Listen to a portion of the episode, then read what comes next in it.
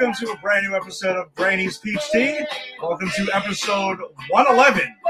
For those keeping track, uh, so super excited on this Sunday evening to be talking Guardians of the Galaxy Volume 3, a movie Oh, yeah. we've been anticipating for quite some time now. So, shopping at the bit to get it. You see, scratching at the door. But, uh, yeah, we're, we're super excited. Uh, in a, in a pleasant mood, uh, pleasant on Sunday evening. Um, thanks for joining us. If you're joining us on the Facebook live stream, if you're joining us on YouTube or Twitter or Instagram, found the audio podcast. Always appreciate the support. Of course, this is Come and Get Your Love by Redbone, which was featured in the original Guardians of the Galaxy. And for those who've seen it, it comes back around nicely in volume Yep. three. So, uh, figured this was the only choice. This was the only choice to go. Even though great soundtrack again, so it's not changing stuff. I've been, I've been listening to that soundtrack since we've seen the movie. Nice, nice. Yeah, Like that is a soundtrack to fantasize you are shooting at people in space too. You know what I mean?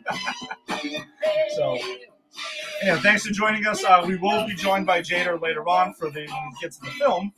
Jason and I got a lot of work to get to beforehand, but with me as always is Jason. Jason, what's up, man?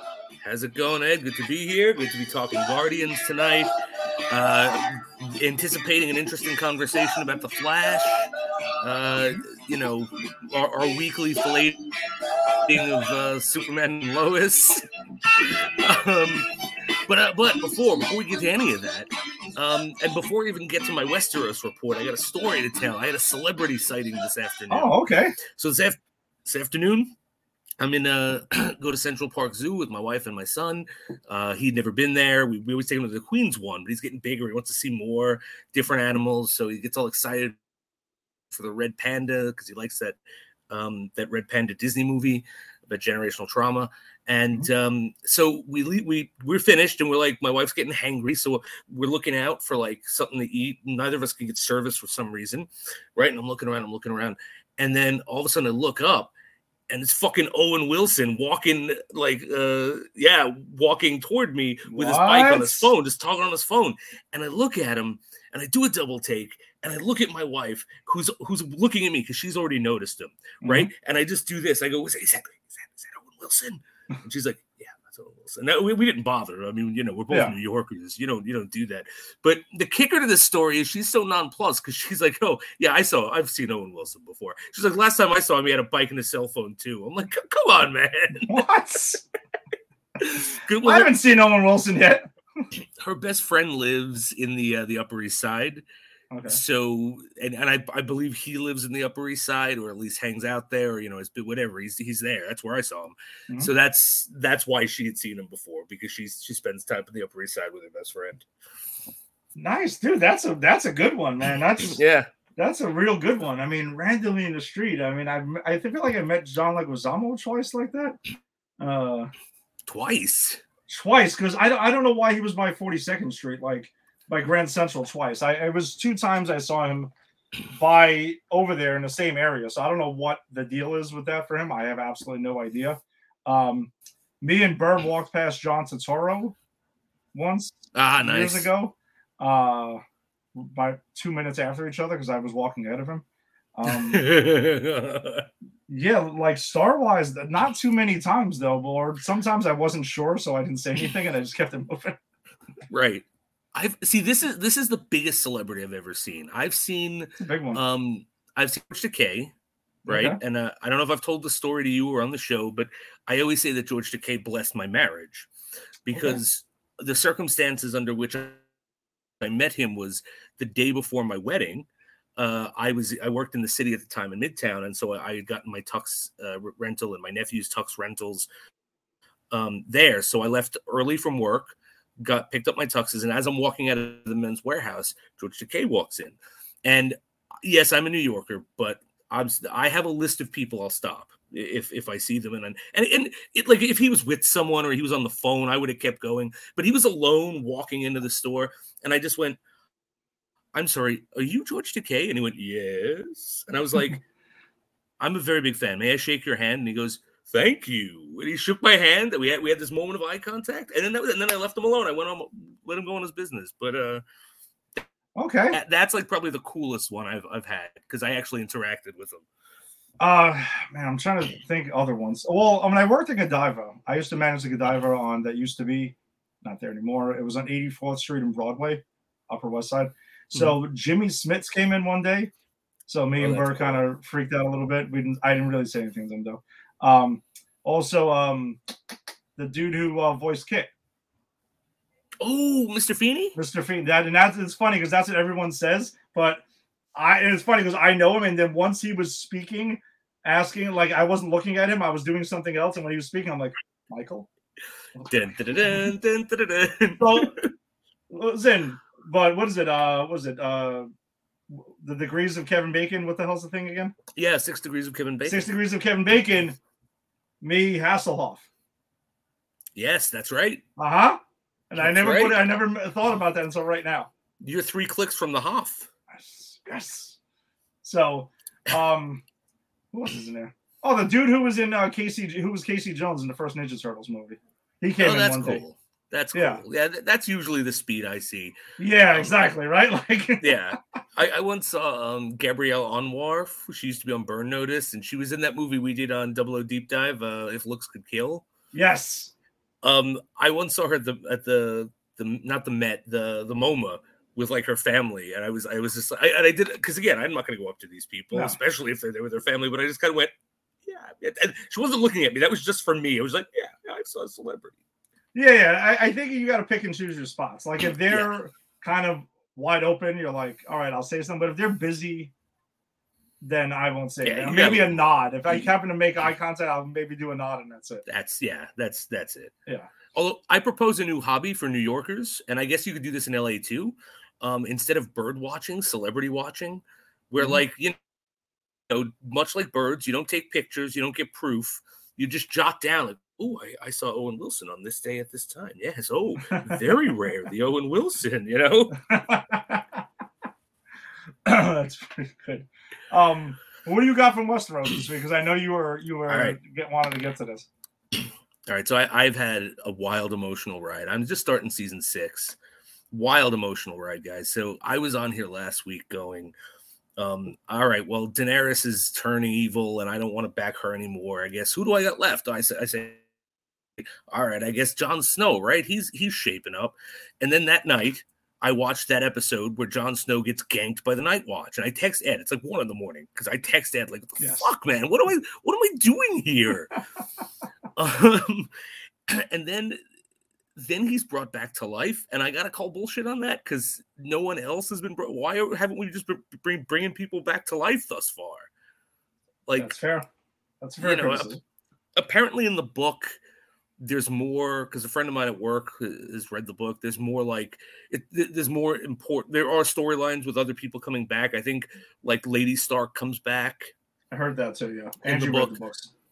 um but it just didn't make sense to me in the in the show you know what i always say like i don't i don't want to fucking do homework coming into this stuff Mhm. um but uh but anyway but so then i went you know what fuck it everyone in westeros is evil i hate them all everyone needs to die and then daenerys did the thing that got me right back on her side right back on team daenerys.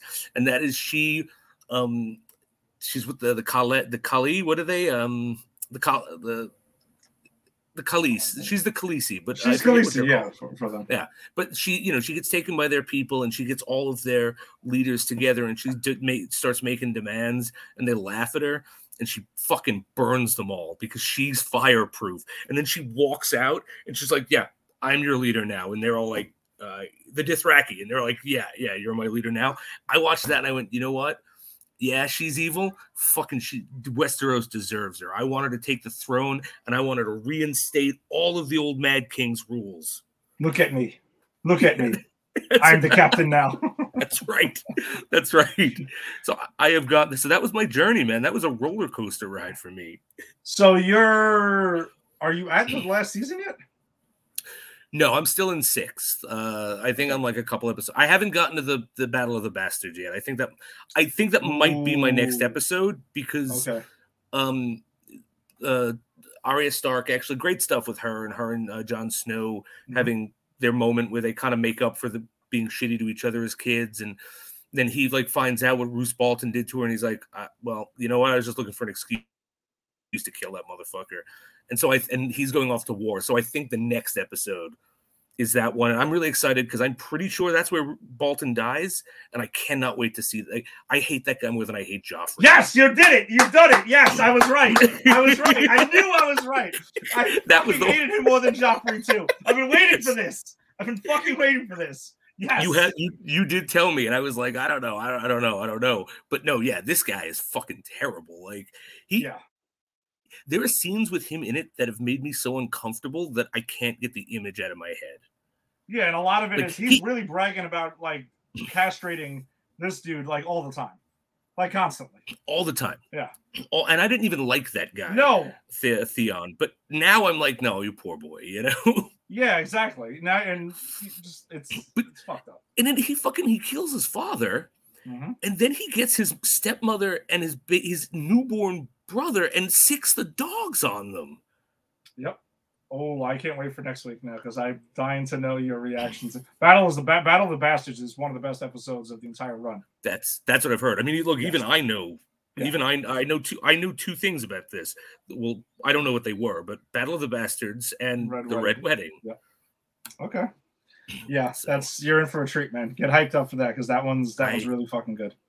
I am like I'm not gonna watch that one tonight because I'm you know I'm gonna save it.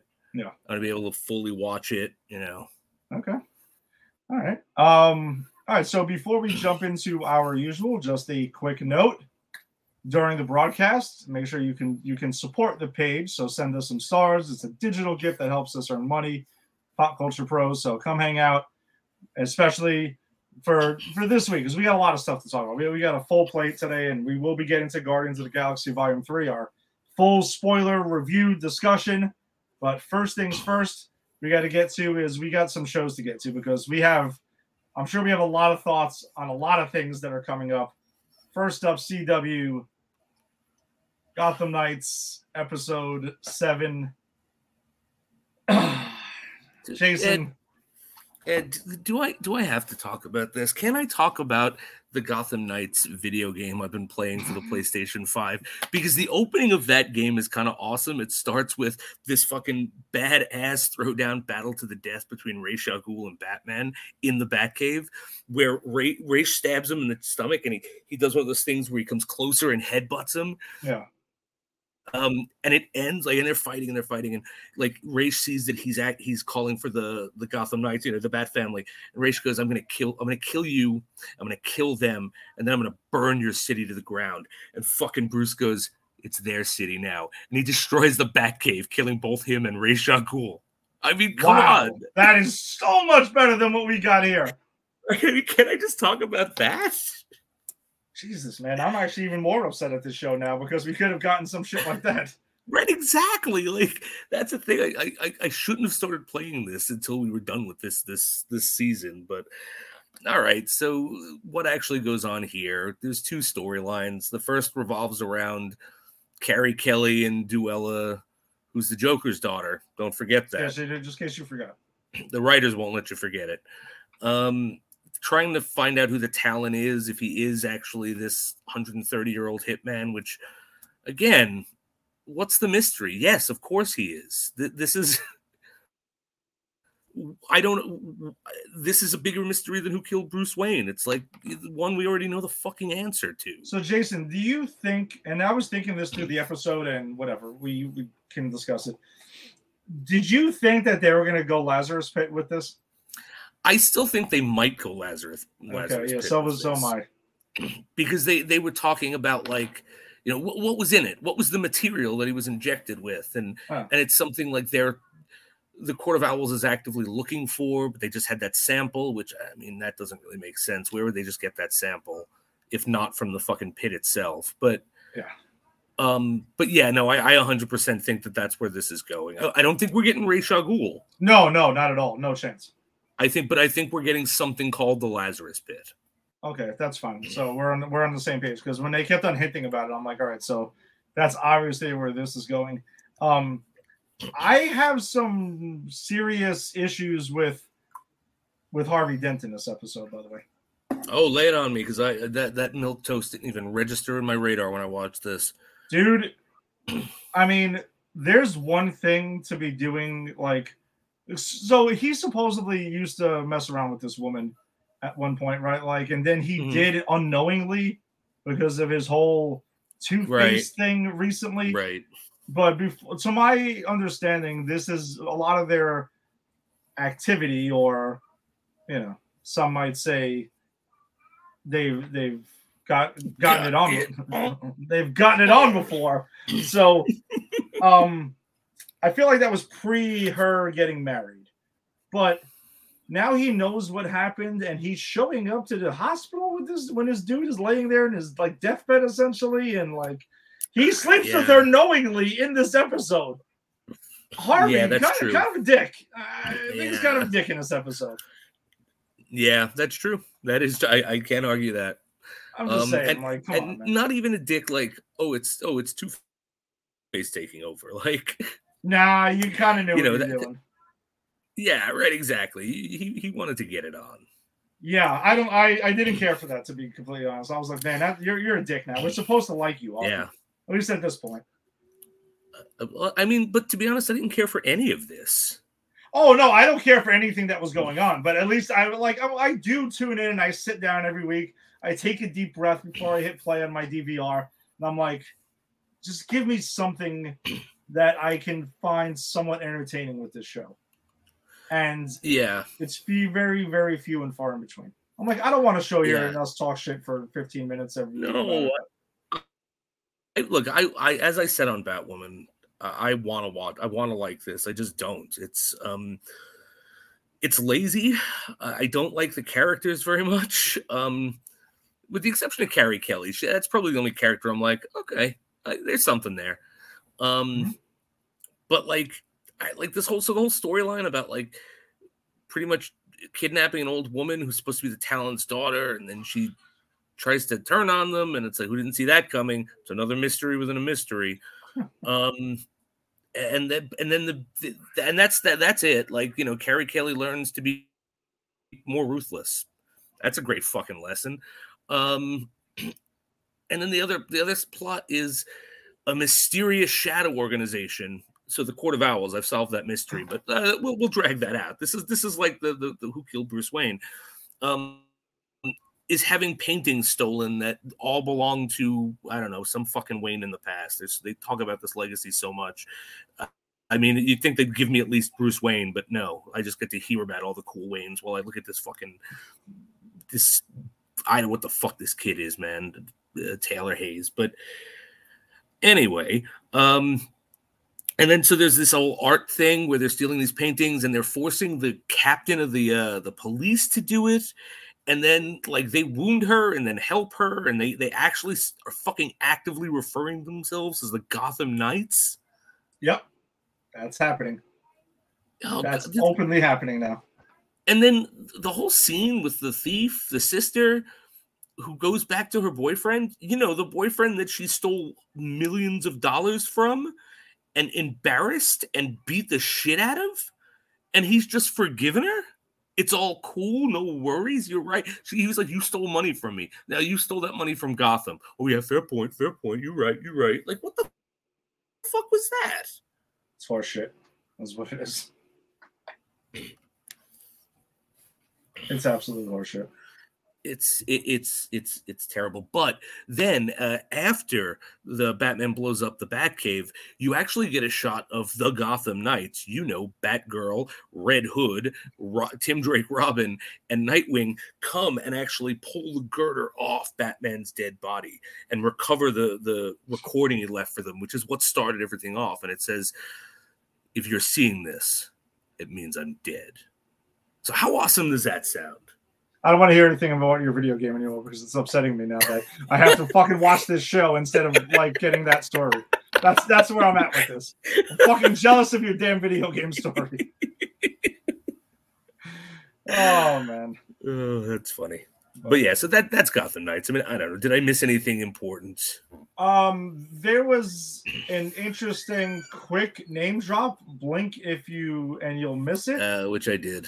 There was a Harvey Dent when he's talking to when he's laying in bed, speaking to the uh, uh the woman who the married woman he's sleeping with, whose husband is in a hospital, who is a political rival of his. He happens to mention that this city, this is the city that elected Cobblepot in the past. Oh yeah, fuck! I did catch that. I just didn't remember that. You're right. That's all I got. That was the most interesting thing in this episode. You're right. You're right. You know what? Because because it it lets us imagine a world where Michael Keaton's Batman was the Batman in this.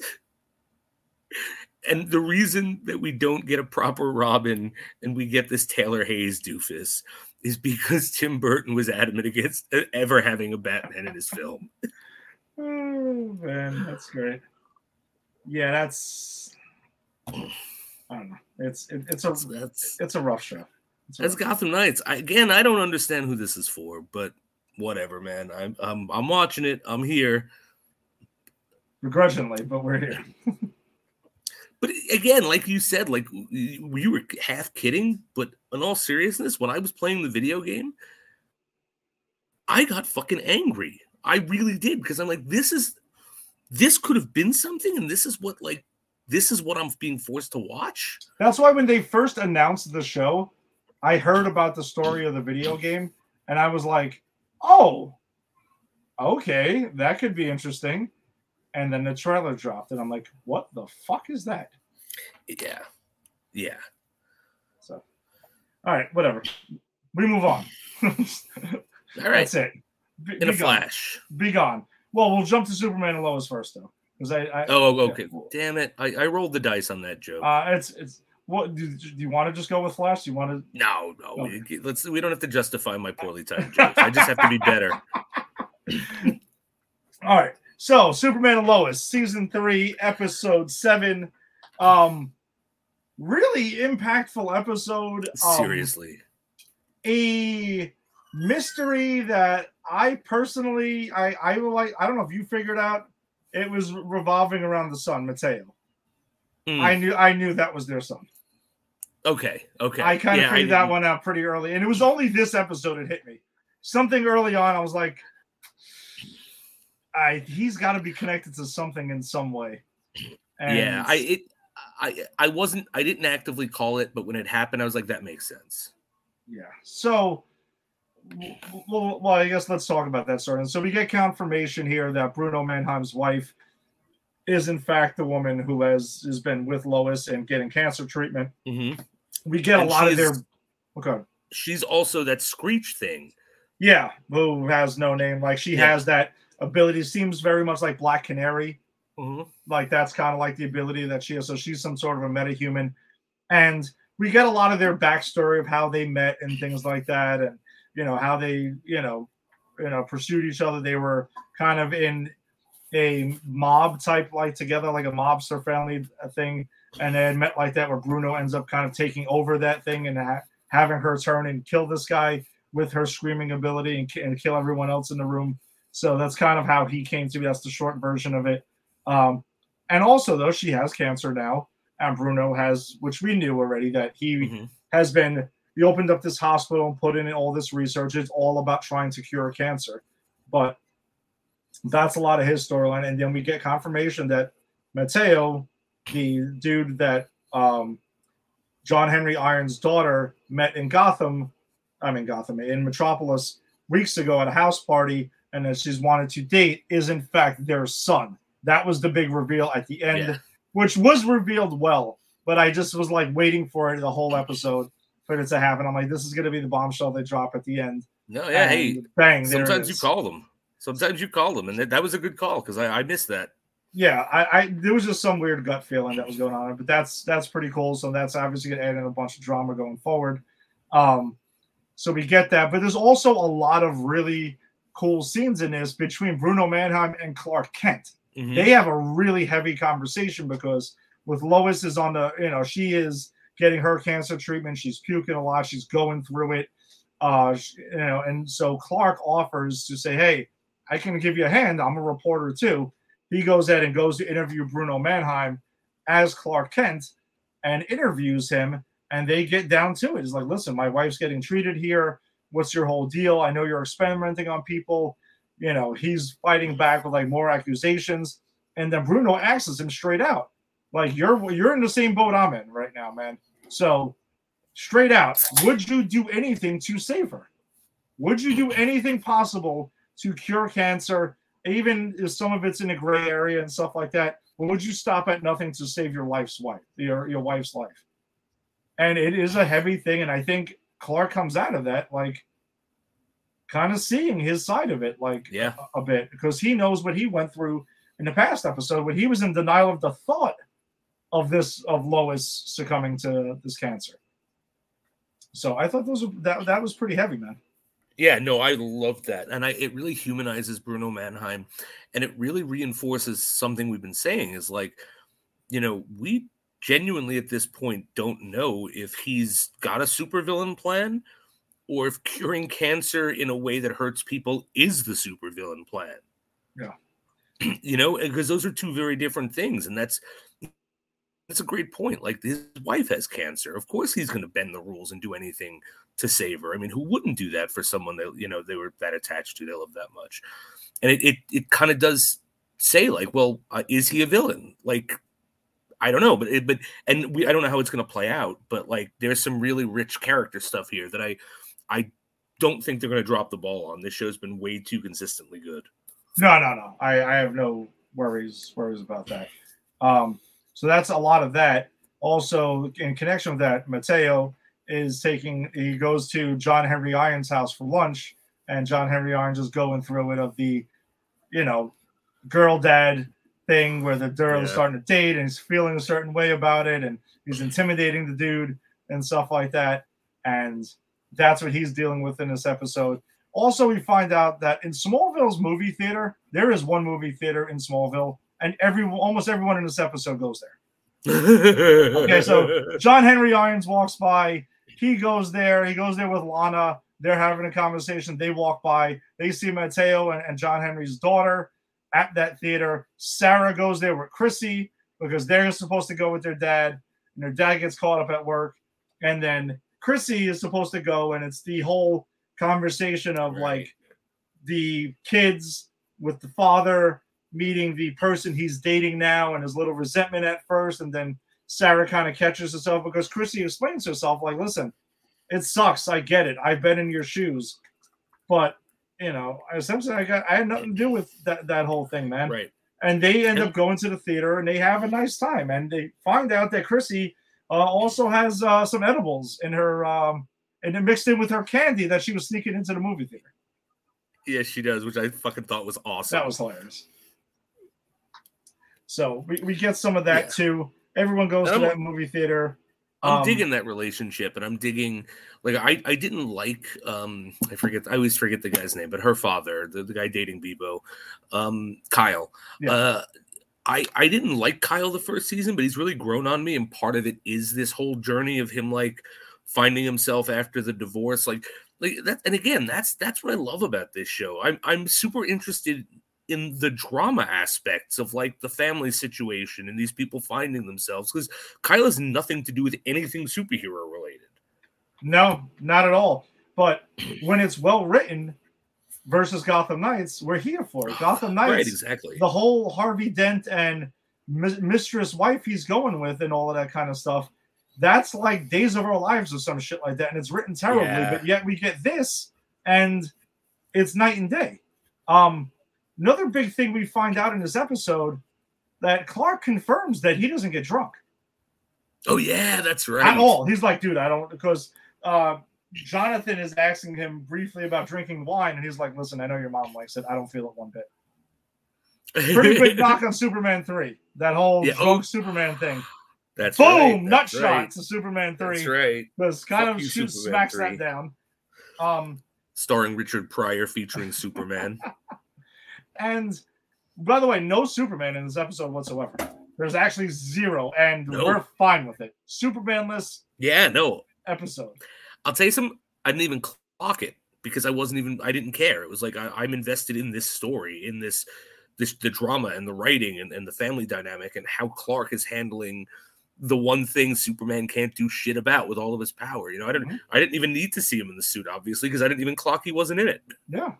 Um, and the other thing too that's interesting is so uh, Jordan and Jonathan go on a, an interesting journey because Jonathan is just wondering, uh, like, can Kryptonian technology do anything to, to help my mother to save her? Mm. So they go to the Fortress of Solitude and they're talking to uh Kal-El's mom, basically the hologram version. She's saying, like, listen, we can't risk it. We cannot risk, you know, like she might not survive it. And it turns into a whole thing that goes on throughout the episode. And the boys find the will that they were making previously. So to them, they think that that uh, Superman and Lois are hiding something from them, that she's gonna die. But meanwhile, they're kind of somewhat going through Clark's journey now to realize that yes, it's a possibility that this might not work out. This might not be all happy in the end, but they're preparing for the potential inevitable. And now that they see a will, it's almost like, oh well, you know, this this is this is like real now. Um, but Clark has a great line in this when he explains why uh, the Kryptonian technology can't be used, because he says straight out, and what if it does work? Then we have to go ahead. We can't keep it for ourselves. We have to go ahead and save everyone yeah. with cancer. Yeah. Therefore, Kryptonian technology is out in the world, and that could fall into the wrong hands and be potentially extremely dangerous.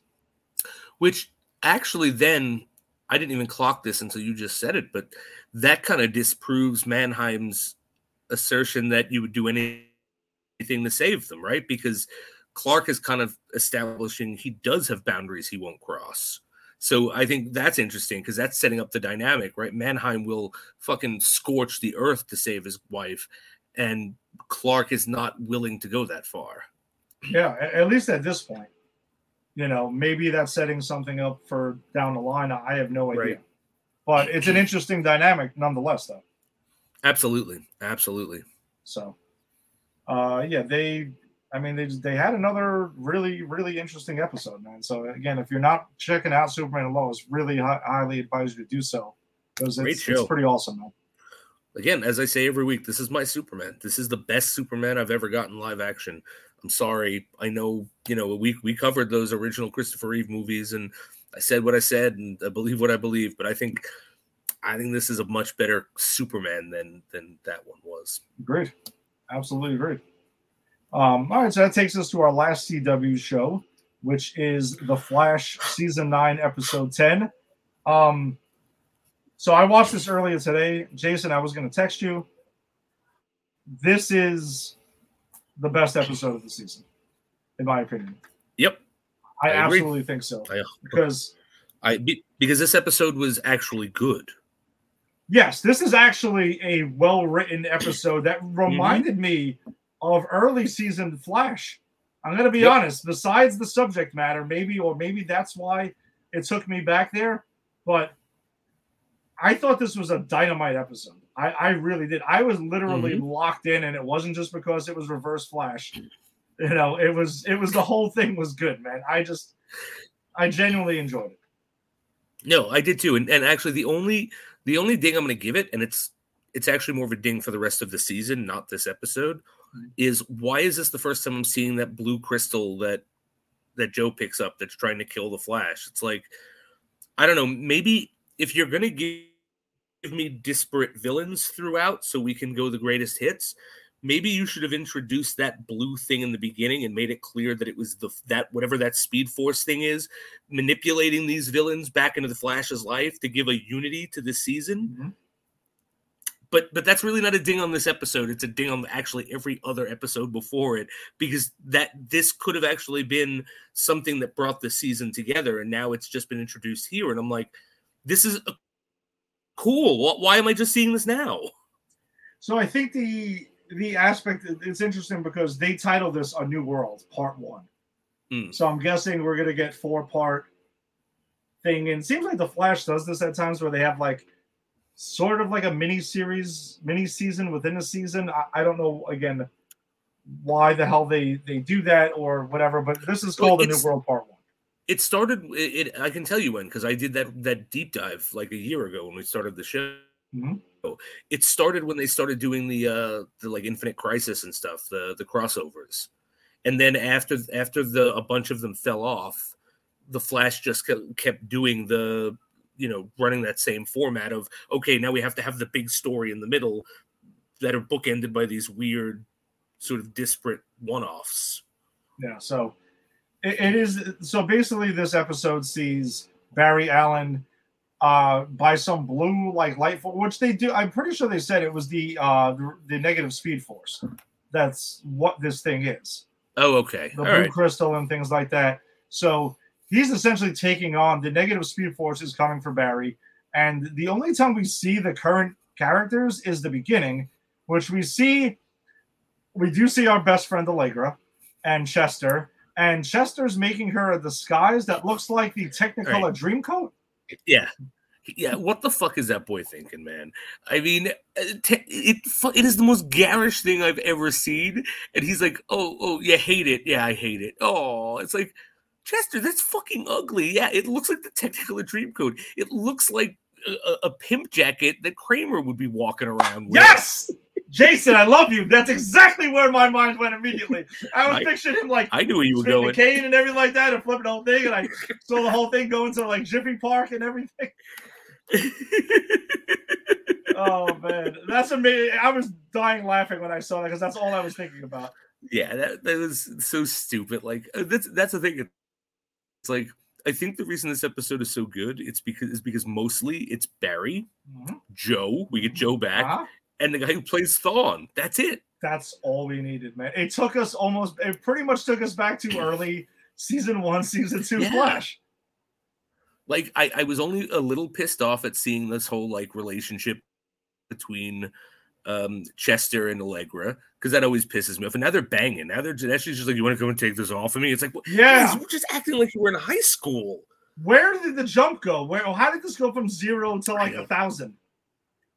I don't know. I don't know. But now, now they're like raw dogging in the fucking the bathroom. But uh Exactly. anyway, the you know, but and it's in the Technicolor Dreamcoat.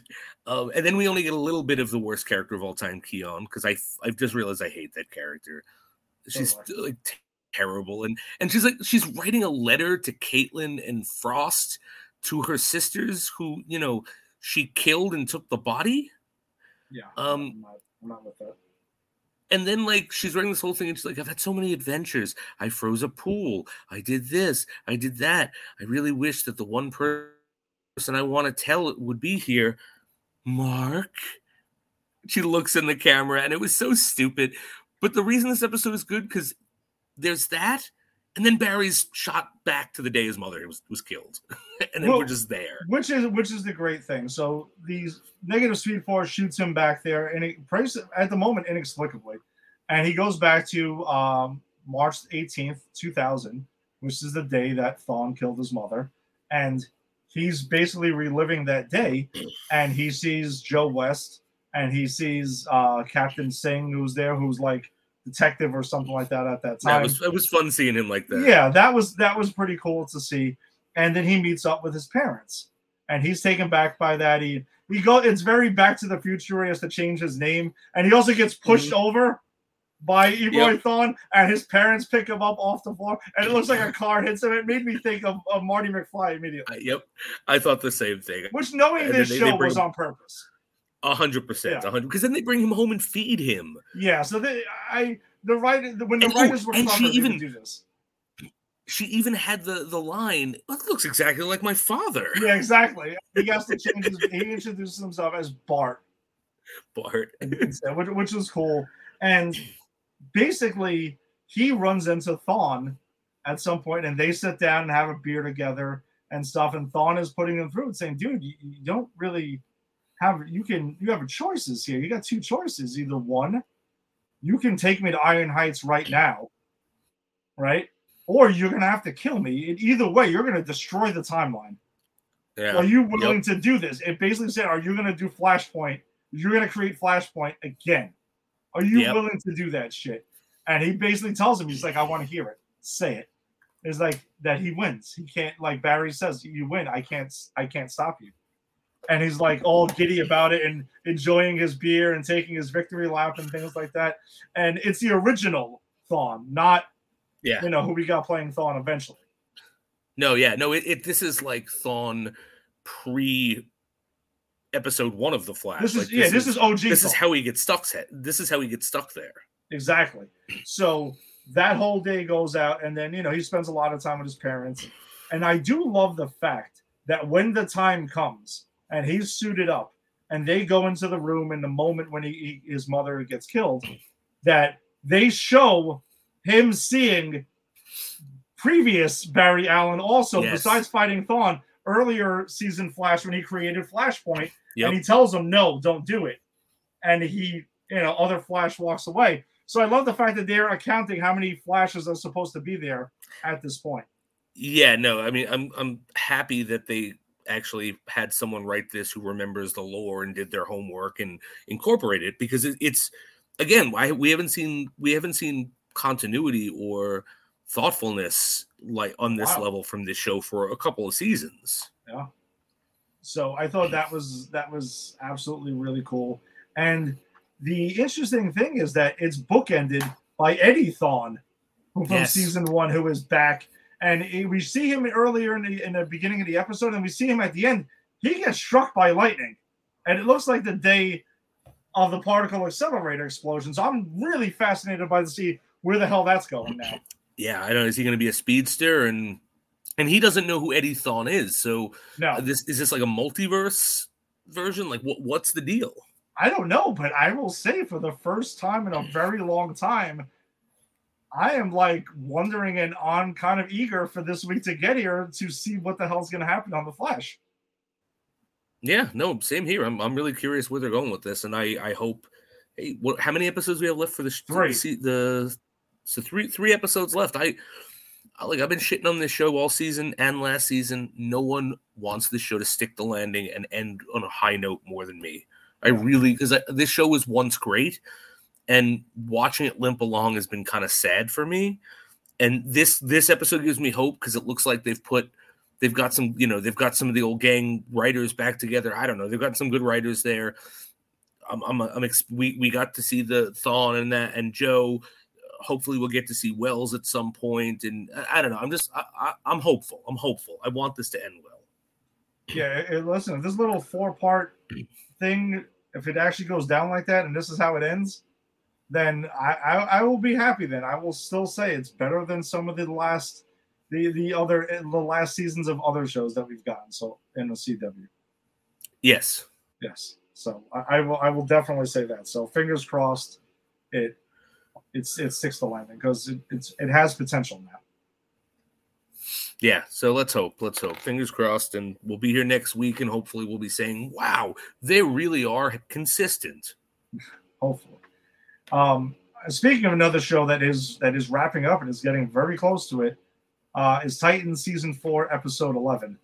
Um this um this is a bit of a bonkers episode, mostly revolving around everyone's manipulating Sebastian. And he's Yeah. kind of had enough of his shit by the end of the episode. Abs- yeah absolutely Um, so it starts off with uh, Mother Mayhem going all Kano on this one woman that's in the Brotherhood, uh, the uh, Church of Blood, literally, and it makes it sound like she's suggesting that this woman should give herself to Sebastian sexually, right and right she just goes in and is like, "Oh yes, your body, right?" and goes and rips her fucking still beating heart out of her chest. yeah that was fucking disturbing I was not expecting that at all. I, I was not like I knew she was gonna kill her. Yeah. Like I, I didn't think she meant sexually. I knew it was a sacrifice thing. I didn't expect for her to rip her still beating heart out, like you said. Like that, I was like, ah, whoa, but the wording definitely sounded like she was alluding. oh, that's what that's that's what she was trying to make this woman think for sure. She was, she's even like, "Ooh, I've never been with anyone else before."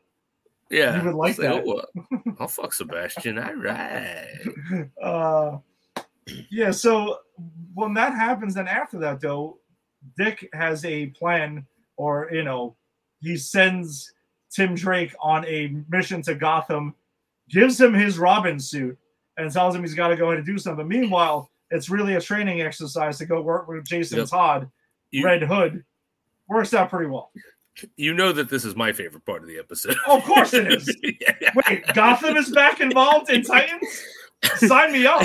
Tim Drake's in the Robin suit. I get Red Hood, which I actually really like that Jason Todd they have. Mhm. Um, and I get to see them fighting together, and we name drop uh, the Riddler because that's what Jason Todd's working on, like solving the Enigma's code or whatever. Oh man, I was all about that part of the episode. And Jason Todd is working with Babs. That's right. Yes, that's right. Jason Todd is working with Babs. So I almost was- forgot that. yeah, that was pretty cool to hear. Um, so Sebastian though is getting manipulated by pretty much Mother Mayhem and by Connor at, at, at another point in this episode where she's still trying to get him to go ahead and toot the horn and bring back Trigon and stuff. And Connor's like, dude, you have no powers, man. Your mother took him. And she's like, no, he's full of shit. And it's good. They're going back and forth and back and forth. And to the point where Connor goes ahead and gets one of the members of the Church of Blood and who basically has a power in him and gets him someone to drink their blood out of his fucking arm so he can get his power back. And that's what kind of, sh- to me, Whew. it shocked Connor back into, okay, maybe I've gone too far now with this shit. Yeah, yeah, yeah. That that was his come to Jesus moment, so to speak. Yeah, so he ends up going back and contacting the Titans, saying, "Listen, man, I've done some bad shit. I've been trying to take this dude down, but I've gone too far.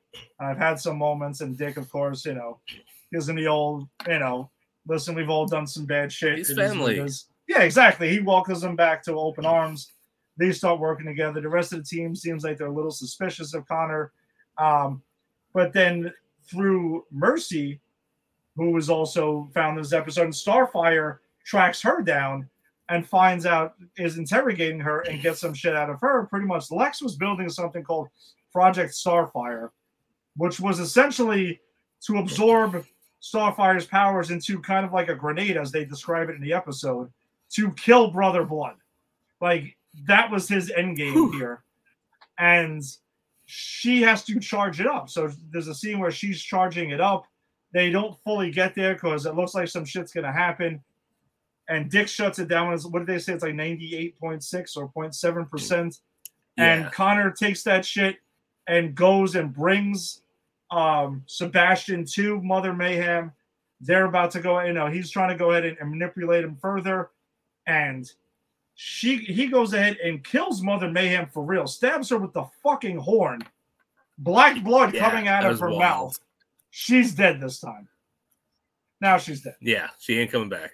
Okay, so you're on the same team with me. Like, Yeah, I, I am like because you know he lit her on fire and it's like okay, fine, but like I don't know, there's something symbolic about running her through with the horn, right? Because that's a mystical Trigon thing. Like we saw Mm-hmm. in the past, only this guy could lift it, uh, Brother Blood. So you know, I, I definitely think that's them telling us she's gone.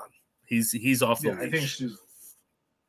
Yep. So, but then Connor tries to get cute essentially and throws the fucking Project Starfire thing at him, and that doesn't work. He ends up going all brother blood with his full costume and fucking hits Connor back. Connor, I don't think he's dead, but he's really fucked up, man, because he is susceptible to yeah, that. he's hurt. He's hurt. He's Yep, seriously and hurt. that is something they have they have reminded us not not crazily but they have thrown that in there throughout the the season and so Mhm. yeah so he looks real hurt like yeah not dead but real hurt Yeah, severely injured. Uh, but the episode ends with him him tooting a fucking horn and bringing Trigon back. So th- that's where we're left off, and I do think there's only one episode left. that's a shame all right i'm gonna say this if we get constantine or any form of a constantine next episode we do a very special troll 2 episode in the future Wait, what? Well, hold on. What? Where? where how? Where's this coming from right now? This is I, I I'm I'm throw this is I'm, I'm gambling. I'm gambling. I'm Okay, making a bet here. Um, if we don't get Constantine, I don't know. That's not fair because you I never get to veto these movies. You always make me you're making me watch Transformers. All right, so we, we will get we will I will watch Troll 2 then. We're, fine, we're, we're we're on board then. We'll we'll do this. It's fine. I- I'm I'm I will definitely be fair game about this. Why not? just just look look if we get him. If we don't get him, then it's a moot point. We don't Dude, have I to, want Constantine so bad to show up in this. I do too. I don't. It doesn't even have to be Matt Ryan. I just want to see a Constantine at this point because they kind of have teased it. I'd like it it to be. Matt Ryan. Agreed. Agreed. All right, uh, but yeah, I haven't seen anywhere where they've confirmed, but I do think there's only twelve. There's twelve episodes, so I think this the next week might be the last one. So I'll look into that a little further. Sad. It is- That said, this was a really great show. I really like that third season. As I've said, one of the best. that third season is my favorite superhero television ever. it's it was it was great. I know some fans have like complained and stuff about it, but like whatever. It's just I could have done more. Look, just give me a Gotham. Give me a Gotham Knights show on uh, on HBO Max, yeah, agreed. Yeah, like a real Gotham Knights show. like a real Gotham Knights with Dick Grayson and and fucking Jason Todd and Barbara Gordon. Give me give me the whole and Tim Drake, and get, like have them fight Batman villains. Right, Batman's gone. Fight Batman villains. Someone's got to protect Gotham when it's over. That's the whole point of Gotham Knights. Not this garbage we're watching on the CW. So you're suggesting that they should have Gotham Knights with actual characters that have existed in the DC universe before. Yes, preferably in the Batman properties. What a dynamite concept. I mean, right? I don't know. Write me a check now. All right, so that brings us to our movie of the week then, uh, which is Guardians of the Galaxy Volume Three. So Yeah, let's go ahead and drop that spoiler ticker across the bottom because we're going to go super heavy spoilers throughout this discussion. So if you have seen the movie, then let's go tune in. If you haven't seen the movie yet, uh, then come back and check us out another time. So you have been warned. Um, and we will have a special guest with us. Uh, as always, you've seen him on Pop Culture Pros a bunch. We got Jada. Jada, what's up, man? What up, guys? Jader. How are you, man? How's it going? How's it going, man? Uh, I've been better, man. I've been better. I've been feeling like shit for the past week. Oh, But damn. um, yeah, dude, kind of.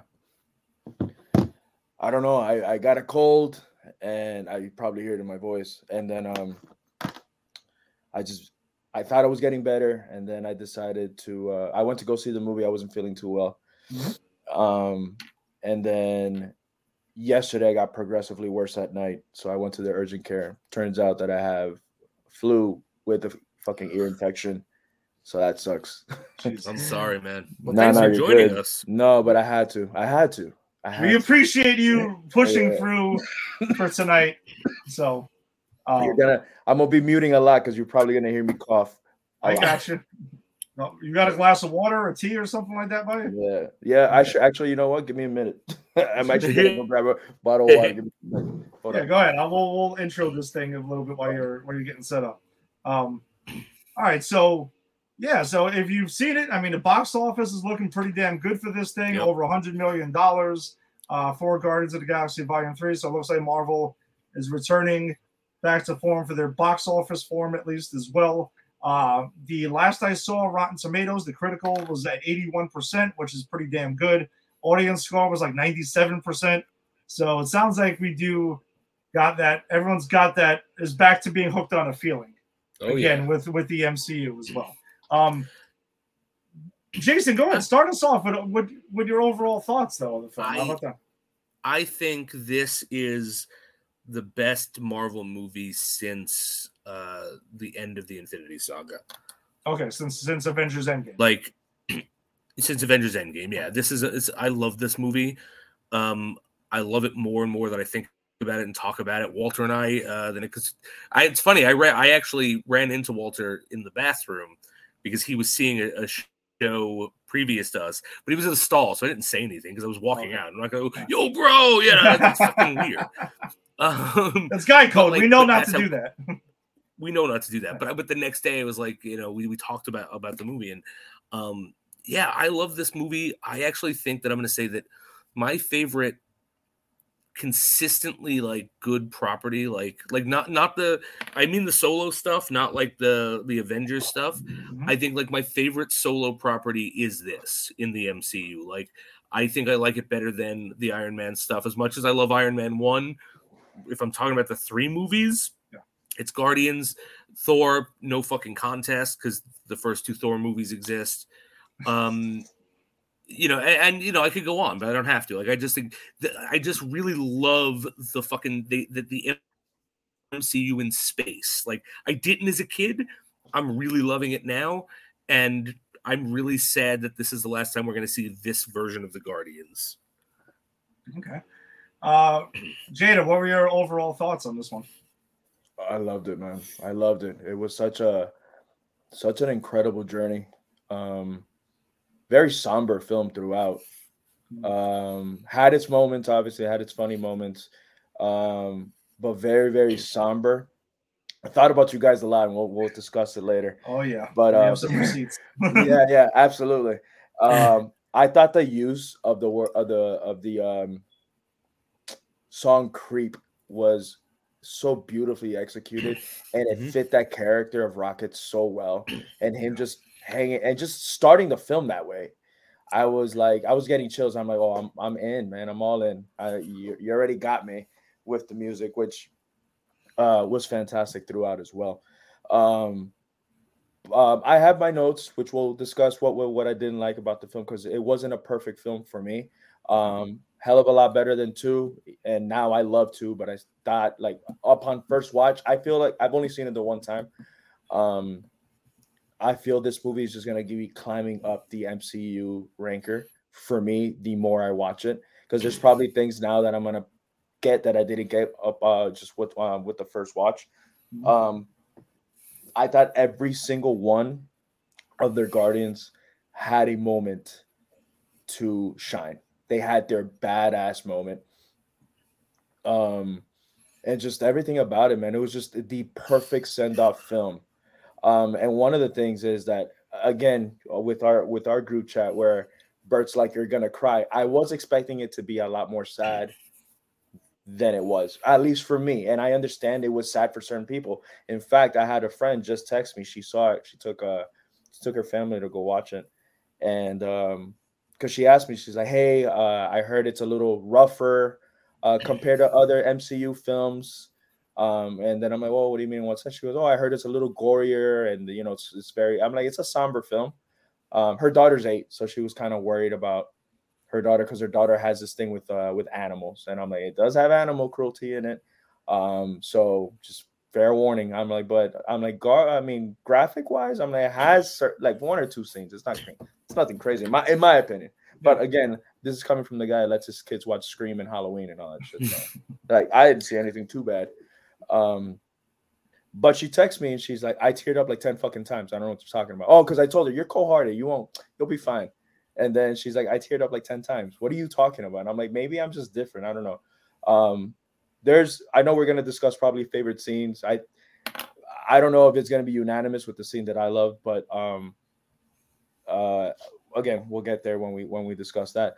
But um, I just there was just so much, so so much great and very very little to hate on this film, which is for me something perfect to uh, with the third film in in a franchise. Um, I don't get it probably gets one. yeah, it's usually the toughest one. Usually that by the third movie is where it just declines because the sequel usually sometimes could be a little bit better, and then the, the third part is it's tough to still have this magic or make you feel like something's still fresh. And I think Gunn definitely pulled it off. Um, I think he did.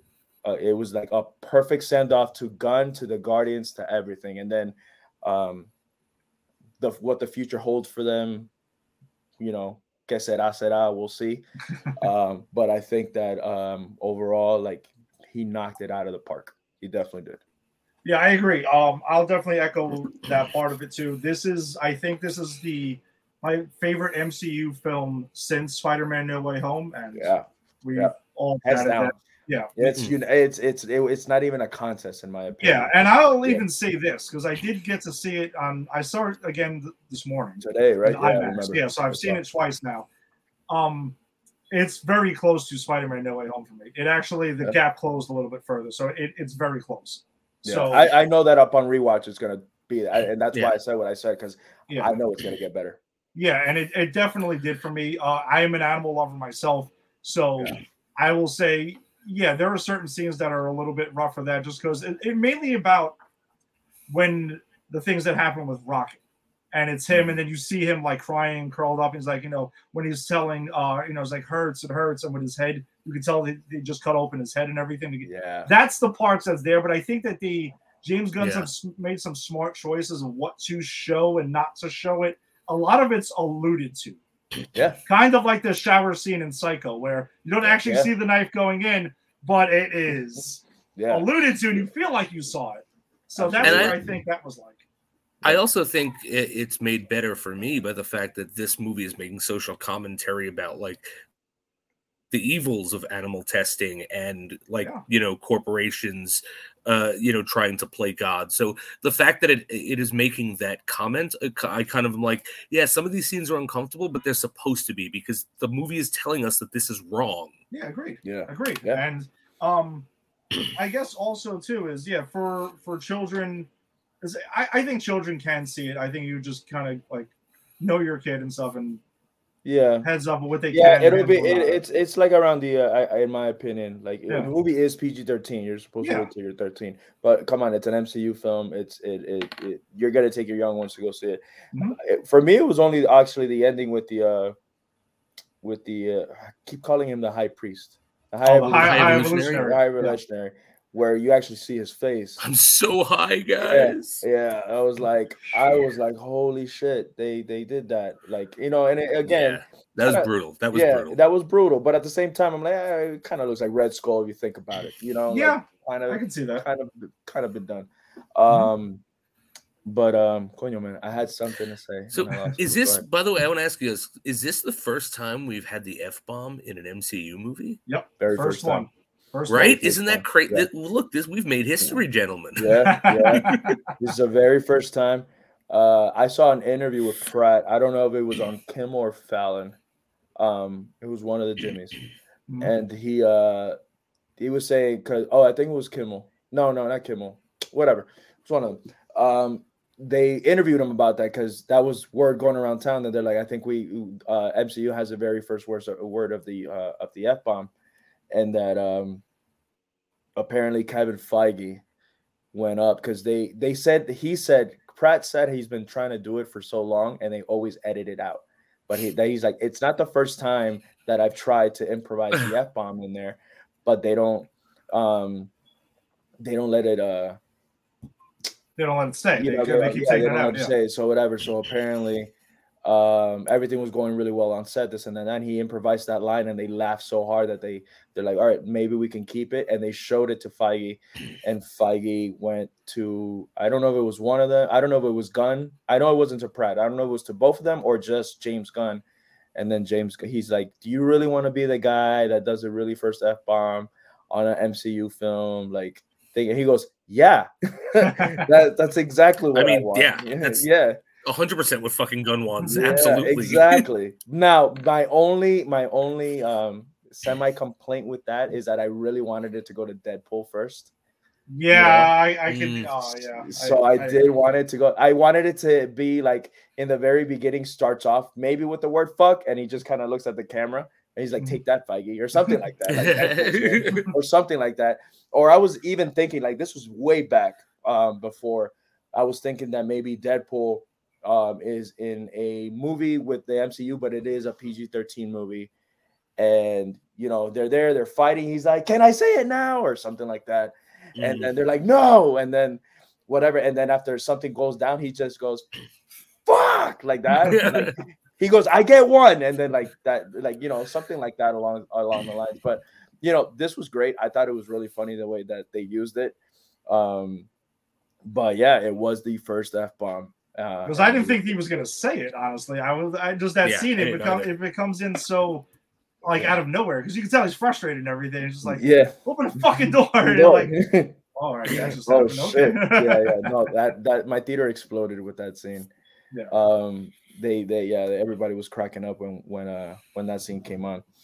Um. So I guess we can also talk about, like you mentioned, it's a it is a somber, it is a more somber film, but it has a lot of times where I think the ultimate thing is when you look back on it, and I felt this more the second time was you do feel like a somewhat bittersweet thing because I felt happy kind of at the end of it. Just you got to see like every like you said, it's because they got the a perfect send off. Everyone leaves, Yeah. and we can address the death pool that we had going. So we had a death about- pool going. We, We did. have a death pool going. That's why. That's why I was thinking about you guys the whole time. Yeah. Because me and you had the same. Well, well, me and you had the same Yeah. ones, and then he had somebody spe- uh, uh, specifically that he said. So when they're in that um, in that scene with uh, Nathan Fillion and uh, which was fantastic. I love that scene throughout. I love Nathan Fillion. Yeah, and you see Drax get shot and Mm. goes down, and then they pick him. Mantis is screaming and you know panicking, picks him up, and he gets shot in the back. And I'm like, I knew it, I knew it. But the next scene, Drax is fine, you know, and I'm like, oh, Yeah. okay. And The then obviously, a yeah, yeah, exactly. And then you have fast forward your big scene with Rocket, and then that happens. And then, but let me tell you, I started doubting myself like midpoint towards the movie because he's gone from the very beginning of the movie, you know. Yeah. So I was like, okay, might not be Rocket. Yeah, 'cause they're not going to kill him. Yeah, him they're not gonna. deathbed kill- the You're not gonna. They're not gonna No. like. Yeah, have him in his deathbed throughout the film. But then part of me was like, James is kind of like James Gunn is a cynic, so Yeah. he'll probably bring him back like he did, and then boom, they kill him anyway. You're like, well, what the f-? like? We thought he was gonna be okay. Yeah. Ends up everything's fine, right? And then the quill scene. When the quill scene happened, I'm like, Jason got it Mhm. right.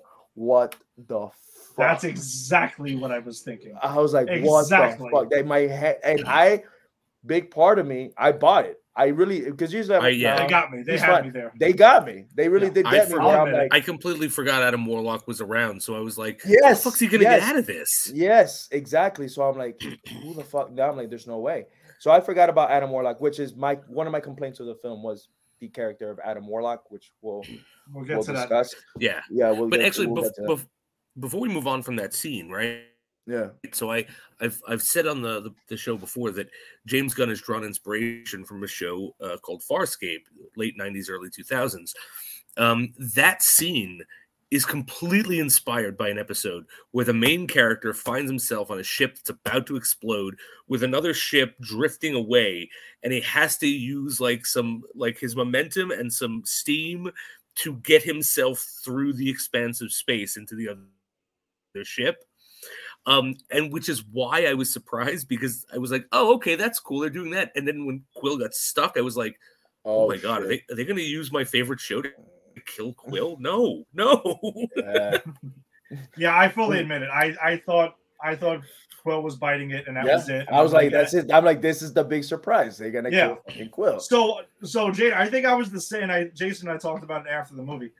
I was the, the same way. The first time I saw it, and you'll see when you guys see it again. Obviously, you're not on that thing, but I was thinking about the ongoing death pool throughout the movie, and there was a couple of times, even in the beginning, for a quick second, I was like, "Wait, is are they killing Rocket in the first couple minutes of Right? this movie?" Yeah. I was like, "Wait," then Drax, and then Peter. And Yeah. everyone, I was almost like, I was scared for everyone to die throughout the Yeah. entire film.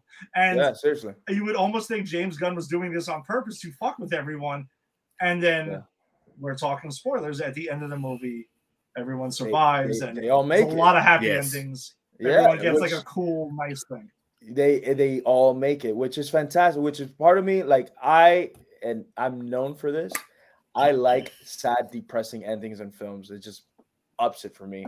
I don't know why I, i'm such a you know i'm cynical that way but i always like movies with sad endings in them Well, because you Um, don't get it that often, also. yeah exactly. So um you know in in a non-perfect world you know?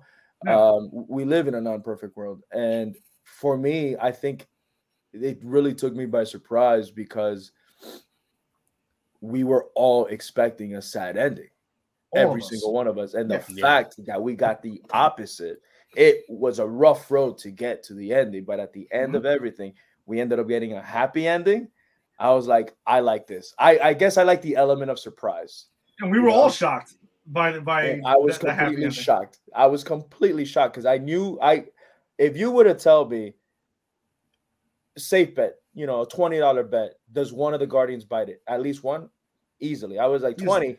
Take my bank Yeah. account.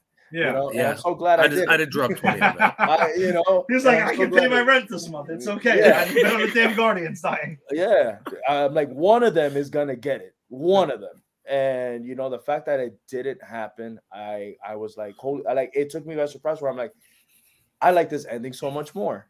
You know, um, but but Well, you see, yeah, so did we. it's- I mean, the- well, Well, me and me and me and Jader did. Jason, uh, uh, Tim, you should drop him. Who did you have? We both had Rocket and Drax dying. Jason I had had Quill. Quill. dying. So I don't know who who Tim. Which had. were the three that were the closest to biting it? Which is Yes. crazy yeah. So we were- weren't that that we were far there. off. Like, Yeah, yeah, yeah, Um, yeah. See, the know, thing Tim- But the ending, I oh, oh that's weird. Uh, I, I my thing is I don't mind if it's a happy ending or a sad ending. It has to be an earned ending, and I, and that's what I like about this. This was an earned ending. Like had had they killed half the Guardians off, I'd, I'd have been kind of pissed because I'd have been like, that's not where this was building to. This Yeah. was not the message that they were sending. So I'm actually very happy with the Yeah. ending. Yeah. No, touche.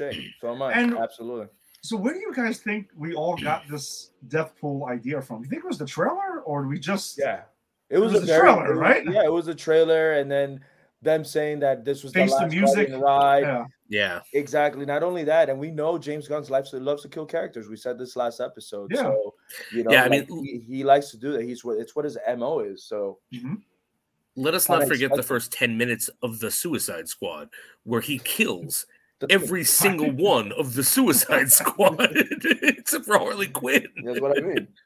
Um, um, so Tim also mentioned here, no tears for me. So Angie, my wife Angie, who loves the MCU and everything like that, and specifically the Guardians also, she Jason started with her too. Mhm. She cried throughout the whole first time she saw this movie. She came out like you could see she's been crying no. for two and a half hours. So my theater didn't really have that. Again, I, I had they had it's people are weird here. Um they- they're not as engaged in theaters and in, in movies. Uh, Like I don't I mean when did I move here? February? I forgot the or I think I moved here from Quantumania and we've seen pretty much every I've seen every almost every movie that has come out since, right? Excuse me. Big films at least. And I haven't heard a crowd really engage. John Wick 4, people were cheering and clapping and oh shit. Like that's probably the only one. But other than that, like very quiet. Even with Scream, like quiet, you know. Um, and this was one of them as well. Um, my friend saw it and she said that her theater had a lot of um here here in Odessa had a lot of people crying because when I walked out that day, I didn't see any tears or anything like that. But, oh no, that when Bird asked me, "Oh, the, what about the theater?" I was like, "No, they were normal," you know. No, But, my wife, and, you know, my wife was was bawling the whole time. Um, I w- I think I didn't because I was more on the shock value of waiting for somebody to die. So I was almost like preoccupied with that. yeah, Uh, but she also said she cried the second time, not as much, Wow. but she still got choked up the second time. Wow. So I don't know, maybe she's a crier. But Wow.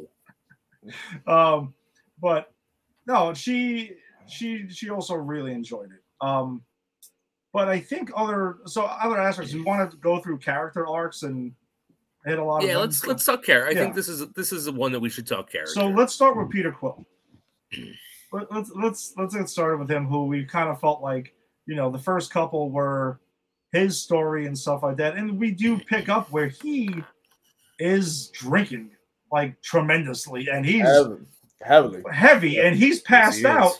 when Adam Warlock shows up to you know basically almost kills Rocket and destroys the fucking team. I mean, so Yeah. we'll, we'll get into Adam Warlock shortly in more detail, but when that whole thing happens, Quill's fucking drunk and passed out and everything, blames himself throughout the Which- film. It even seems like he has like some survivor's remorse going on. which I like film. that. I like that that that doesn't get forgotten. You know, because it's part of why he pulls him his shit together by the end. Yeah, exactly. And he mentions what he did in uh, in Infinity War, Mhm. also, you know, somewhat half jokingly there, but he does mention it. He's Oh, going he through mentions lot. it. No, he does. He, he like- mentions it. He he straight up says it. Like I almost destroyed the the, the universe. Yeah, You know. and Um. the stuff in his main, a lot of his journeys, yeah, his best friend, or according to Drax, his second best friend, I second, love that. second best friend, Fucking love that. on his on his deathbed. Most of it, but it's a lot of it is remo- revolving around Gamora and him still dealing with the loss of Gamora and kicks up a notch when Gamora, new Gamora, is around him, and it's fucking destroying him when she just keeps on getting his name wrong and just doesn't Mhm. give a fuck and keeps telling him that essentially, dude, I don't Yeah. know you, man. I don't give a fuck. This yeah, I don't know you. barely met him. This is not the Gamora that met him on the planet and, and where her and Rocket and them all got sent to prison. Like Mhm. this is a Gamora before that. Like he she barely knows him. Yeah. Yeah. Which is, I know we're kind of obviously we're talking two characters now. One of my favorite things was that as well. And that goes with the unhappy ending side of me, where I'm like, I like that because it was kind of like the uh are they, are they not? Mhm. Is it gonna happen? unspoken We're ex- thing that they talk we're, about. Yeah. we're, ex- we're expecting it to at the end them you know her fall re because the whole thing was him oh just give me a shot and you're gonna show i'm gonna show you how she fell in love with me you Mhm. know and essentially it, it gets close Well, she she she acknowledges that it could happen, which I love. Yeah. Like yeah she doesn't give into it. They're not back together. That wouldn't have been earned. But yeah she's like, it it must have been fun. Right. And Yeah. and that, like just the acknowledgement that yeah, it existed and it was good, but I'm still not that per- person. I love that. And then when we see her at the end, I think this is a really important Gamora character thing. When she goes back to the Ravagers, she's home. She's home That the way Gamora's that family yeah the way that the they're hugging Ravagers. her and all that shit and you just see Mhm. this smile on her face because she's kind of a bitch throughout the whole movie like she sucks oh, but absolutely. it, but in a great way. You get me? Like, Yeah. like she's Well, I just mean, that, that hardcore. Yeah, yeah, yeah, yeah. Of course. Um. So I'm like, it, but it it must be. Imagine being that person where this, it, it's an infatuation at this point, or or you know, just somebody very very in love, where she's like, dude, I'm not that person, man. You need to chill, and this and that. But I love that it. ju- it you know, as the film progresses, she she learns how to speak Groot. Like she understands him at the end of the film. That was And I yeah, thought that was, such cool. yeah, how she answers her back and then she kind of like checks herself like, oh shit, Yeah. you know, Because she's getting Um, aggravated with it earlier. She's like, "Yes, Yeah. we know Yeah, who you are. You're she's- Groot. Great." yeah, yeah, yeah, Well, yeah, she yeah. by the end of the, the movie, she realizes that she does have a place on the ship. It's not her family, and it's not necessarily where she's going to be, but she sees that there is potential for a place, you know, and she kind of sees that, yeah, I can see how I became that Gamora. I'm not anymore, but you know what? There's still some some roots there. So I, I thought that was super interesting. No, it was, and the part where where Peter comes back to life, and they are all hugging, and even Mm, the yeah. awkward awkward warlock hug, hug, she still doesn't do it because No, she walks character, away. You it's see not her her in the back. Yeah. She's just kind of in the back standing there and she just kind of walks away. She acknowledges how much they love each other and how much that Mhm. team they're how they are family Mhm. essentially. But I loved the fact that they didn't do that. You know, it was funny obviously when when even Warlock shouldn't have done that shit. You get me? But you know, it but- was, but it was that- a but little that was- funny moment. Yeah, it was for was fun. for comedy. Yeah, exactly. But I Um, like the fact that they kind of kept it that way throughout. It wasn't a uh, like like uh, Jason was saying earlier. It, it was earned. Her character, her her arc was definitely earned. You know. Yeah, and I think it also a thing we talked about the last couple of weeks is that there was some fans who have complained that in the first two Guardians and Infinity War that the MCU Gamora was not the Gamora they read in the comics. Kind of seems like this Gamora is a bit more at home Yes. with the comics Uh, Gamora. And I read Guardians of the Galaxy for two years when the movie was announced, so I just to get a flavor of what these guys are like. And I Yeah. could I could co-sign on that. This is definitely more in line with the Gamora that would be from there. So you kind of satisfied that part as well. And I do I agree with you guys. I'm glad they didn't get together at the end. They were like, "Hey, we're cool. It's okay. I don't have to be a total dick to you anymore." But I'm still not I'm, that I'm not there. Yeah. I'm not there. That's it. I'm not Yeah. that person. We didn't have that experience. So that's that. The only person she has the same relationship with is Nebula. They saw their Yeah. quick nod thing, because yeah, yeah. That was it. that grunt. Yeah, I love That's- that. Yeah. Yeah. Oh, you know, let's just jump on Nebula, man. What an Yeah. arc. I'm telling you, she just gets better every film, in my opinion. This has been the best Nebula for me. Yeah. Um, I loved Nebula in this film. I loved uh, I, the only thing that I, I and I don't want to say it got annoying, but they they yell a hell of a lot more to each other in this film than they have in any other film it's like it was nonstop yelling at each other. But um, the fact that you know Neb- Nebula um, being the way that she is, um, well, one of the scenes that- I don't want to say broke me, but one of the scenes where I was like, hell yeah, was when she hears Rocket's voice when he comes and back, she cries. and she cries, and I'm Yeah. like, what? Um, that was Nebula great. Nebula has, I think, the most character growth. Like- since the, since the first since, Since the from first one one. to- Yeah. Like she's Uh, amazing in this. I love her in this because she is she's in. She's invested. She's part of the family.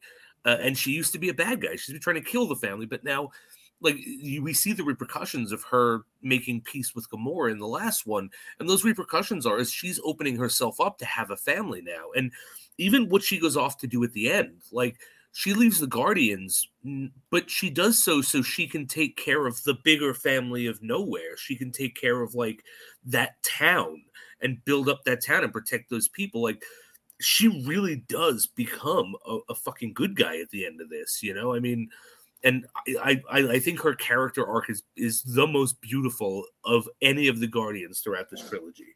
She's Yeah. even suggested to potentially be the leader of the new Guardians team.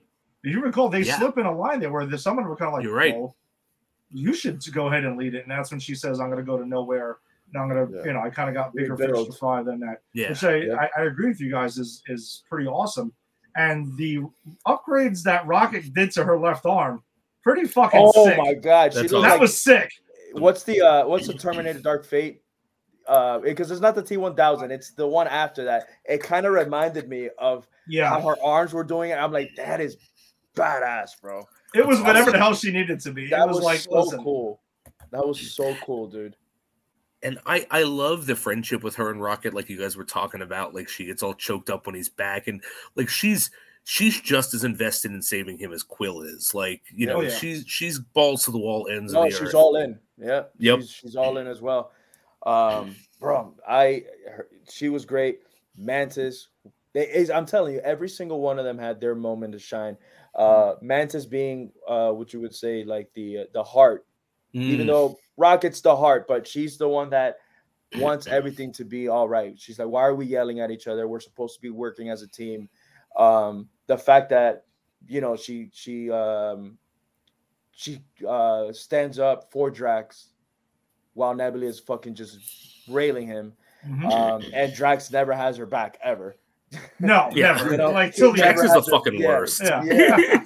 yeah so until the very very end um but drax always you know obviously uh, uh it- it's on her case and usually treating her as nebula is treating him Mhm. and the fact that she stands up to him with you know like i, I mean stands up to nebula was was great now one thing i will say is they didn't really emphasize too much on the whole peter Sister. and her brother yeah like Yeah, was they like- name drop it, I think, to kind of in the very beginning, when my brother Yeah. turns to me, my brother turns to me and he's like, "What?" and I'm like, "Oh, you didn't see the holiday special? Fuck, I fucked up." And then he goes, "They're brother and sister." I'm like, "Yeah." And uh, and then he's like, "Oh, okay." And then at the end, he was like, "What changed, dude? Nothing changed, in my opinion, except for her telling him that she needs to see his grandfather." You should have him watch the holiday special though, because they, they No, I will, I will, emphasized it more And that. Well, we were talking about that too. Was what was the required watching going into this? Obviously, the first two Guardians movies because it's tied into that holiday special. Um, Mhm. holiday special will tell you what that they're on nowhere and why Well, they're there, Basically, sister. yeah, it's that Cosmo, and a Kevin Bacon Easter egg Yeah. at the end. which you get at the very, very end, which Yeah. is hilarious. I That love is hilarious. Because again, great. people didn't get it, and I was like, "That's funny." It went right over Rick's head, completely Yeah. over Rick's head because we were chatting uh, Yeah. previously. Yeah, and, and Yeah. Cosmo, which we'll get to Yeah. we'll, we'll get to shortly, but I who who I adored. But um, Of course. no, I did. Of course, you knew that. I- that was coming. I- But- I want to say since we're talking about Mantis, I really like that she comes into her own in this movie. Like her power is like she kicks some ass like with her power, even though her power is a more passive power. Mm-hmm. Like the fact, you know, when she redirects the guy to be in love with Drax again every time. You do Hilarious. this every, Every time. time. I Great. loved that, and her holding her laughter back as they're walking. Yep. Which I loved also seeing Fantastic. that Mantis has apparently been fucking with him a lot more. Yes. You know, Yes. off, off screen, which I, I liked a lot. Yeah, I love it. And then when they're when they're fighting and she's getting people to fight against the each other with her Mhm. powers, I thought that was great. And then you realize that but like her greatest superpower is seeing the best in people. or or creatures, right? Because you have the scene with her and Drax and Nebula, where she calls Drax stupid, but he loves us and and he's really sweet and this and that, and, and th- you know this is the best parts of him. And then at the end, she pretty much becomes Daenerys Targaryen uh, with these like fucking battery eating worms. Yeah. Yeah, from the second one. From the, From the beginning of second one, Yeah. which were literally creatures they were afraid of and fighting and trying to kill in the second one. In this, she has seen the best in them, the beauty in them. She has bonded with them, and they have become friends. Like that's her power. Her power is she brings she brings the best out in things, Yeah. you know.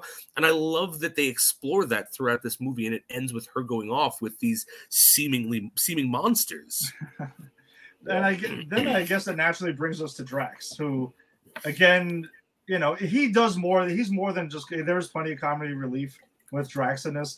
He also kicks some fucking ass finally, and you get some more. He even refers to himself gets as Drax the Destroyer. You got some destroyer in this one. Yeah. Yeah, because that opening scene when he he's the only one who could really go toe to toe with Adam Warlock, who, Yeah. it, which we, we'll talk about him, but Adam Warlock is extremely powerful, and ja- and Drax starts fucking him up, and he's the first one where Dra- uh, Adam Warlock is like, oh shit, Oh, I gotta take okay, this I, I out. yeah, I need to fucking throw down now, Yeah. and he takes a beating from Adam Warlock, and also kicks serious ass throughout this movie, Drax, and and did awesome fucking fight team fight scene at the end, which was sick, and the way it was shot Oh, that from fight, one to another And- was. the Oh, hallway, yeah, astonishing. that hallway Yeah. scene Oh, is. I- A, They got their were just- hallway fight scene. That so that that's what I was gonna say. That is my favorite scene of the movie. I, I we were I thought we were gonna jump on that. yeah, we, we little could. Later.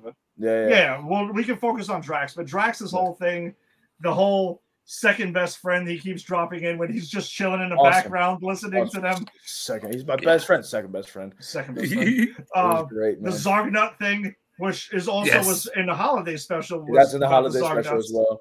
Yeah. yeah. and he mentions like you know when Mantis like, well, what if I wanted one? Because they're all gone. And you see They're all that. gone. He's one right after that. Such a dick. He's such a dick. um, no, and for me, just piggybacking off of that, just the very end, where she's like, "You were put on this planet to be a father, not a destroyer," and I was like, No, it's- "Fuck." It's a beautiful moment, right? And it, It was- harkens and back to where Yeah. Drax gets his power from, which is his family, right? That's the Yeah. original source of his power is his family. It's beautiful. Yeah. Yeah, and he Yeah. Drax has that big moment where they're saving all the children from the High Evolutionary, and you know he's there. No one can understand what they're saying and stuff like Choop, that. choop. And then choop choop choop was it choop choop choop choop or whatever. Yeah, And Yeah. he, oh, by the way, he's just all all of a sudden is just like, yeah, I speak. talking this." to them, and then, And then they're like, he "Why goes, didn't you tell us?" Did, you didn't ask. Nobody Yeah. else. Like again, just such a dick at the same time. Um, but he's you know, and he's like, oh well, my daughter used to love it when I made sounds of a monkey, and then he starts doing something that is he starts doing the robot. yeah, Yes. basically. and uh, I think it was uh, was it Nebula? It was just like that sounds nothing like a monkey, and I'm like, yeah, Yeah. whatever. Yeah, I know. it doesn't sharing matter. them, sharing them up. But yeah, no, Um, we had they had major moments, man. Every single one of them. Yeah. Um, and I guess we could also talk about Groot in this movie. So Baby Groot, long gone. Felt like he was kind of left. This is the one guardian I feel was kind of left in the back burner. Um, Okay. We well, more than have, the other ones. Yeah. more than the other ones because he's usually front and front and center with the Guardians films, right? I Mhm. felt like this one is the one that he's kind of like again, and it's not so much. You get a lot of Groot in this film, Yeah. um, and one of my favorite moments in this film, which you see Peter giving him the guns, he goes, "You know what to do with these," and then at Oh, the end you that- see him fucking I fucking was gonna. branch out. awesome. I think that's one of the coolest scenes when he pulls out like those six guns. You're like, holy Yeah, shit! yeah. and he hands Peter And his, he's and they're just just like going around, spinning blah, blah, around blah, blah, shooting. blah. That was Yeah, sick. dude. So sick. That so was sick. So he has one of the best moments. But one of my things for me was um I wanted all right, so we're obviously gonna jump into Rocket and, and whatnot, but we have a lot of Rocket backstory, right? Mhm. Um Mhm. which was essentially it's a tragedy, right? I kind of wanted, and I, I know maybe it wasn't the, it's not, I don't want to say the theme of the film because by the end it is a happy ending, but throughout Dra- Rocket's tragedy, I would, I would want to see how eventually life got better for him when he met Groot. Yeah. Just a little quick flashback. Yeah, I thought, I, I thought that would, it would have been very fitting in my opinion. and we didn't have that. Like I thought I we were essentially going to that. How yes, pre Guardians, this was my life. Then I became something, but now I have my best friend or friends, if you will. But how he met Groot, I felt like a little quick flashback or something like that. I think it would have been dope, man. You know, I think Um, it's something they still I agree. they still could potentially explore because Yeah. again we're talking spoilers at the end of the movie when Rocket becomes the new captain, the leader of the Guardians of the Galaxy. He has a pretty jacked up group with him, bro. like super Yeah. fucking jacked group. Which so I, I still think I'm hoping that we get more of an explanation. But I agree with you, Jada. Like that was the one thing that has never really been touched on Yeah, throughout the, any of these Guardians And- stories. and I- It's that. I think this was the place to do it because we did get to see him leave like his old life. Just a scene of yeah, as you're right, just a scene of him meeting Groot, just a scene of him and Groot together, something to to connect the to that light, to the present. how yeah. how the pre- present got. I mean, yeah, well, yeah, the present got better for him. yeah, I Because it- agree. you know, that's the one of the one things. Uh, um, that was one of the. I wish they had done that. You know, that that would have been really cool. Um, moment, and maybe it was there. Maybe they just cut it because you know it was too long or whatever. Was- Right. I don't know. I don't know, but I felt like it would have been really, really fitting. Um, since we were touching on Rocket's, uh, you know, moments. What about Adam Warlock ripping Groot's head off in the beginning of the movie? Where I was like, "What the fuck?" Like, like I was like, "There's no way." I like Again? not, not, as, not as Yeah. It kind of looked like the thing, the head. From Yeah. The thing, Yes. But it was walking I- around. I was like, thought we were gonna. I thought we were just gonna have the Groot head the whole movie. I was like, oh Yeah. come on, man. Yeah. yeah, not again with with this. Um, Yeah. But another thing with, with Groot, by the way, is, um, we can talk Rocket too. Is with Groot when he finally when he says "I love you guys." So Yeah. I thought it was interesting that James Gunn. I had read James Gunn said that that's the audience knowing and understanding Groot at this point. So apparently he so Um, he, he literally does say I I, am that. Groot again. That's good. But that is that's us good- finally being able to understand him, which I found fascinating. That's awesome. And that is That is awesome. awesome. Yeah, that is very that- awesome. That that's pretty awesome. And it was the one time I can say I really heard Vin Diesel's voice Yeah, come yeah. sh- come through, which I don't care. It's not a thing, but You, I was like, think they, yeah, that's Vin Diesel. you think they had to pay him another twenty million dollars to record another line that isn't "I am Groot"? I am Groot. I, yeah. He was on Jimmy. He was on a Tonight Show with Jimmy Fallon. He was mentioning recently about all the different ways he's had to say it, and apparently a lot of it. Mandarin, Mandarin, and I- I saw it, exactly. yeah. Apparently, a lot of it was for the for the international stuff. Oh, shit. they were saying that, which I never Sorry, thought you know- about before. Yeah. I didn't either. I, t- I take it back. The man's earned his paycheck. I, I gotta stop shitting on Vin Diesel. I actually like Vin Diesel. I don't know why I'm always so hard on him. because he's an easy target. he is an easy target and i and i don't like the fast and furious movies and that is what i associate with him so i'm like Yeah, but but yeah i mean I mean, know, who doesn't? To be honest with you, That's what he's known Vin for. It's his thing. That's right he's for. exactly I actually do like the Fast and Furious movies, all up to seven. Eight was fine, and nine I detested. I ripped that movie apart Mm. during during our review. But some hey, some way, somehow, they got me excited for this next one. So I am pretty excited to see ten. Justin, you Um, think you're out? They pull you back in. Yeah, Jason. Momoa, Gasolina, and you want to know, what it's about, classics. man? Fucking fucking Jason Momoa, man. It's just a perfect fit to that world. But I know we're not talking obviously Fast 10, but I, the one thing that I hate about these movies is that they grab a badass villain and by the next film they're part of that team. Oh, there's they're family. They're family. We're family, you know, This guy literally is family. Isn't he Vin family. Diesel's brother? Isn't John Who? Cena his brother? John Cena's his He's a- brother. Yeah, right. He- oh, well, I mean, Yeah. I don't know. He's probably a lot. He's got a breed Oh, of there brothers. is. Oh fuck Tim, bro. I also A. hate Olive Garden. So Tim, Tim knows I was out after the first Fast and the Furious movie. oh, that's right. I was. That's I'm You're- that guy. Yeah, I, I am that you're guy. that guy. I admit it. Yeah. It's fine. I'm that guy. Oh, but you gotta Um, at least at least watch five. It's great. Imagine But- you telling me that in the middle of a series. By the way, watch the fifth one. You can kind of like skip all the other ones and watch. it doesn't five. matter, right? Like, Yeah. it's, yeah, you can jump in whatever the fuck you want. Who cares? No, Um, yeah, Look, if So- you like Guardians, you'll love them going to space. Yeah, there Yeah. you go.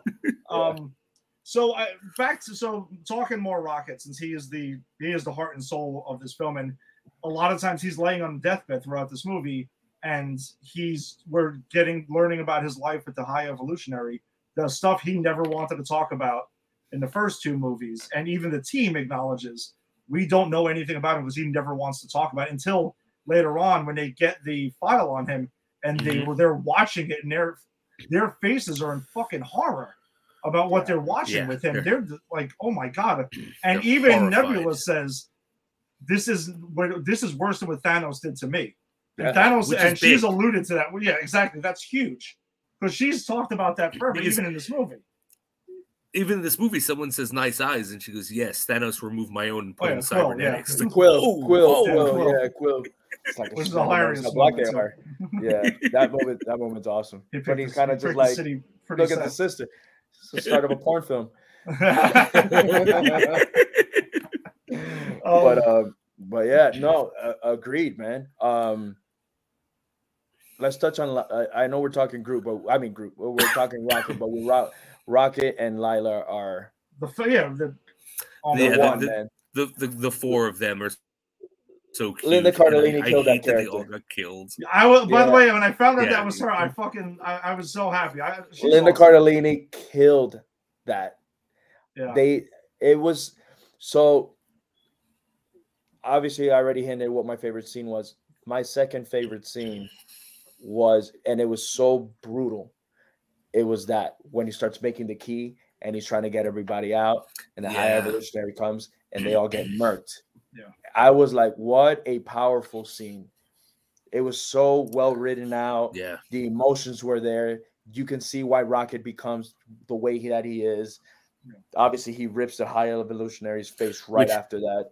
I love Oh, that. He just yeah. fucking goes feral. Just fucking did not fucking care, you know. Fucking, I think, fuck and in you. his mind, in his mind, he's like, "I'm going to hell tonight. I'm dying tonight. Yeah. it doesn't matter, you know." yeah, and I, that's Yeah, what I even loved when we see the what he did to his face later on. yeah, Yeah. Like, fuck you, then. Yeah. That's, that's what you get, motherfucker. yeah, dude, yeah, yeah. So, so I thought those all those scenes with with the past and and and um even her um when when he's when essentially he's dying or dies. Yeah. and and she she's there to meet him you know and the pearly gates or you know animal heaven or what have you. Um when she's meeting and then and then T uh T Floor and and Lylla are there. And she tells him like he's like oh I, I want to come home. She goes oh you will. She goes but not yet. It was kind of like a, a a gladiator moment you know? Yeah. Um, and she stops him and she goes, you know, you you you have a bigger mission to do. Um, you, you we'll see each other soon, but it's not yet. Not soon, but we'll see each other again, but but not yet. Which kind of like if you go back right to Guardians One, right, and the scene where uh, Drax and Rocket are fighting, and Rocket says, "I asked to be made." You know, everybody just points and laughs at me and all that. It just has a whole new meaning to that scene because now we know what Rocket went through and it just makes that scene so much sweeter. Cause I got home and watched Guardians as soon as I got home. Um, I, I laid in bed and I started watching it again, and that scene kind of like boom jumped at me, and I'm like, holy shit, man! Like it's just fantastic writing throughout. Well, she Um, also has a big a big uh, line in that scene too, where she even tells him like it's been your story the whole time. You just didn't realize it.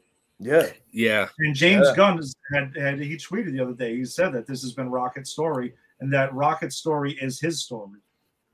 You Oh, know, shit. essentially. And I thought that Yeah. was pretty heavy. wow, Yeah, that's that heavy. is interesting. that is Yeah. very heavy.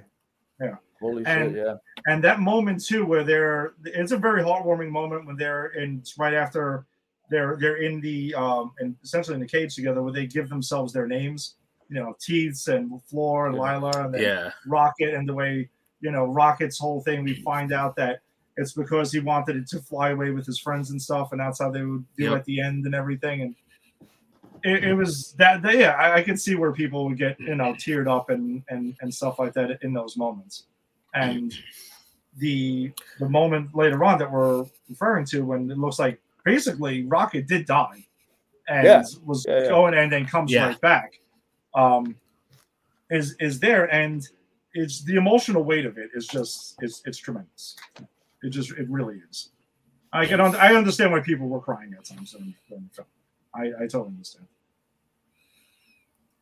yeah. No, I, I absolutely do too. wow i think i think It's- i did hear that too Wow, uh, you know what? I, I'm I was like, gonna when- shit on John Cena. I was like, when the hell did he work with John Cena? I'm such an idiot. I'm no, my mind went fast movie, Fast and Furious movies, and, and MCU, and I'm like, what the fuck are you a fucking peacemaker? Yeah. Yeah, I yeah. So I guess that also could bring us to the let's talk well, whatever before we get to high evolutionary Adam Warlock. So I know I can tell by talking to you, Jader, and Jason and I had our talks, and yeah. even my wife, I'll mention it too. It seems like that's the universal kind of ding about this is Adam Yeah. Warlock. He was. I think honestly, it's not was Adam one Warlock. Yeah, it's not. It's not. And I think it was um maybe a premature thing where maybe Yep. this wasn't supposed to be the the final Guardians movie. Obviously, Mm-hmm. you know, all the all the shit that went with Gunn and now he's at DC and and all this shit. Well, the DC thing is kind of new and this movie was already filmed. Yeah. But um essentially maybe there wasn't a deal to make another one. I don't know. Um I felt like maybe they teased them at the end of 2 Yep. and maybe there was no storyline for him and then they were like hey remember that tease we got to do it bro and then Set that up, by the way.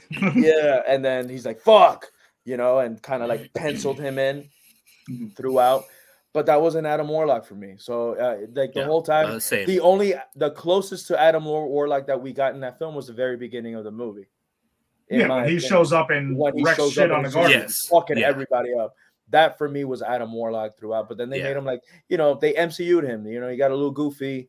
Um, you Well, can tell he's I- young and all that stuff.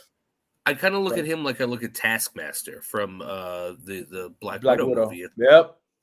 Yeah, it's like I I if you if this was named anything else, I'd like it. If this was Fred Warlock, I'd be like, this was a fucking cool character. I like him. Yeah. I like the fact that he was childlike and really powerful, and that's interesting. But his name wasn't Fred Warlock; it was Adam Yeah. Warlock, and Adam Warlock has a huge fingerprint on specifically like the the Thanos stuff in the MC in, in the I'm sorry, in the Marvel universe in the comics, which is why I'm a fan of him. So like to see him like this, it's like this. I like the character, but this wasn't Adam Warlock, and now I'll never see a an Adam Warlock proper. So I think that my, my perspective is this. So obviously we're not going to see him with the Infinity Stones and Infinity Watch Right. and all of that crap. We're never going to see that, right? So we all knew that. Yeah, we all knew that wasn't. too, but yeah, yeah, we once we knew. knew. he was in this movie, we knew the deal. Um, Yeah. I would say not a huge fan of him in this movie. He is super powerful, though. I'll give him that. Played for Yeah. comedy in this, but like you said, kind of somewhat MCU fied. Um, but he is on the Guardians team, on the next Guardians team, and he's one of their heavy hitters. Because when we talk about more about the next Guardians team, they do have some heavy hitters on that team. Yes, Now, if he continues, because this is an infant Adam Warlock, and they do acknowledge that in his film, he's kind of still getting early. And they mentioned High Evolutionary took him out of the cocoon too early, so he's Yeah. kind of like infant Adam Warlock. Seeing where he goes down the line could, for me, make this a little bit better. But if this is the only Adam Warlock we're getting ever, then yeah, um, I will hold my ding against this movie for that. But if it's Yeah. just his introduction, then Hopefully, I, I can I can be more forgiving eventually. Exactly. Yeah. No, and I'm sure we Right. will be because we're gonna what see him again, and we Yeah. got to just see what happens. It was just he didn't need to be in this movie. Oh, totally all. agreed. Totally agreed. yep, agree. You Yeah. can you you know besides obviously what happens to Rocket, like you could have anybody could have and and Will Poulter is such a great actor, and I felt like he did nothing to really stand out either. Like anybody could have really played this role. I just hope it gets, and it's not his fault. This is No. writing. This is all Yeah, no, no, it's there's Yeah, just nothing you know, there for him. there's nothing there. So um, I love him as a as an actor. I think he's great. He's fantastic. Um, I'm excited to see the but uh, the future, but this wasn't it. Like for me, it wasn't it. Um, That was one of my my few complaints, to be completely honest with you. Also, I hated that Star Lord did not use his mask once. I wanted to see it one time because even I thought that at the end of the movie, I'm like, is he going to use the mask? Yeah, the mask. Forget it at home. like, oh, what happened? It's the mask. Yeah. So again, I I, I kind of hated that we don't get to see Star Lord use. You know, we don't get to see Star Star Lord essentially. Saw Peter Yeah. Quill. Um, and that was one of my other complaints where I'm like, what the hell is this mask? I honestly thought as he was jumping, we were gonna have a badass, and then he was gonna blast off, but then he just. And, I that would have like, looked "Whoa." cool. Yeah, 'Cause dude, that's a like question throughout this movie. it- yeah, dude. So um I hate that was one of my uh that that the the warlock thing, the the group meeting uh Rook- uh, Rocket. Yeah, no, I love that we finally that he finally says I'm Rocket Raccoon. That Yes. was cool. Yes, How he that that name was awesome. drops- awesome. He name drops himself. I'm Yep. like when he, when he starts reading that he's a raccoon, I'm like finally he sees it. And Yeah. I think it's That was a hysterical because cool- And he's from Earth. We also Yep. established he's from Earth, so Yeah. and he's always saying, "I'm not a raccoon. I'm not a raccoon." That I'm not a moment, like he owns it. I am Rocket Raccoon. Yeah. And then no, I love that. And I love that every single person in this film calls him a different animal. Yeah. Every scene. It is a different Badger. animal. Yeah, badger, gerbil, hamster. I was like, what the fuck, dude? I thought that was hilarious, man. But um, Um, so let's talk about the villain of the film. We get High Evolutionary Oh. here. Um, Jason, go ahead. I, it's you're, you're chomping, so go ahead. I am. I this is this is the most evil, in my opinion. This is the most evil villain we've got in the MCU. I fucking love this villain. It's essentially a billionaire. Yeah. Pretty much. um, with with his own corporation playing God. I love the actor who they got, which I didn't realize because there are certain actors that I just don't I don't see them as anything but their role. So when you told me that this was the guy from Peacemaker, I was like, what? yeah, Because he was so good at this. I didn't even Yeah. see it. yeah. Um, he's chilling. He's like he has such a range of like uh, emotion. Like he has this like moment where he seems compassionate with Rocket, but then in that very same tone, he's like condemning him to death. Like, and and guys, this guy commits genocide in this movie. Yeah, he wipes Everyone out on Earth. that planet yeah. is destroyed. Everyone. The Which Guardians don't didn't- save them. I thought I thought they were gonna have like a kind of not a revert, not like a time stone thing, but I thought they were gonna manage to grab people and and you know the Guardians do what the Guardians do. right. Yeah. Right. Essentially what they did with the kids, right? Yeah, That doesn't happen, bro. No. No, These they people- die. these They creatures are fucking all die. dead. it's like the Death Star, Die, man. dude. They just get wiped out like I so was many. like, what the fuck, dude? So I'm on board with you guys all the way till the end. Um, I thought he, oh, it doesn't ruin his ranking to me or anything. It's just lower. I had him like really high in a pedestal as I was watching the film throughout. I felt like at the end, um, Yeah, he just started about to screaming too much, and he just he lost very easily, very easily. Uh, mind you, he's getting his ass kicked by five different fucking. The entire team. The The whole entire team is team. going yeah. in on this guy. Yeah. yeah. But um, I felt like he could have been a little bit more manipulative at the end and more sneaky. Like he could have killed Rocket. Yeah. You know, when Rocket's looking at, at the at the other raccoons and all that, and he pops up right behind him, he could have done like that's what He I thought was gonna Well, kill well, remember, he wanted Rocket's brain. No, I know, I know, I know, Yeah. I know that, I know that, Yeah. I know that. But like, part of me said, hey, I could, he could have grabbed him, anything, you know, um, for the for the uh, ranking that I had this guy like up there, where I'm like, oh, this guy is, and he is, he's fucking evil. You Yeah. know, I in fact I wanted a little bit more of him. I felt like we we I had agree. some, but I wanted more of him. Uh, but at the end, it was one of those where we obviously need to wrap this this film up, and the, our good guys have to win. You know, um, but that was that. And honestly, uh, it's it's just very little to ask. Um, so I think he knocked it out of the park. To be honest with you, Yeah, I thought he was was- great, and especially that. And I agree with you guys as far as it goes with evil, right? Because we've seen other the, some of the best MCU villains. You could understand what they're where they're going. Like even Thanos, you could understand Right. what he's getting at. You know, Killmonger, Killmonger you Thanos see, crazy. yeah, see where he's going with. Um, even Vulture, who I have very high up there too. Michael I Keaton's love Vulture. Yeah, Vulture's but you can understand Look, why he's, I think the Vul- his motivation. Hashtag Vulture is right. yeah, you, you can understand it.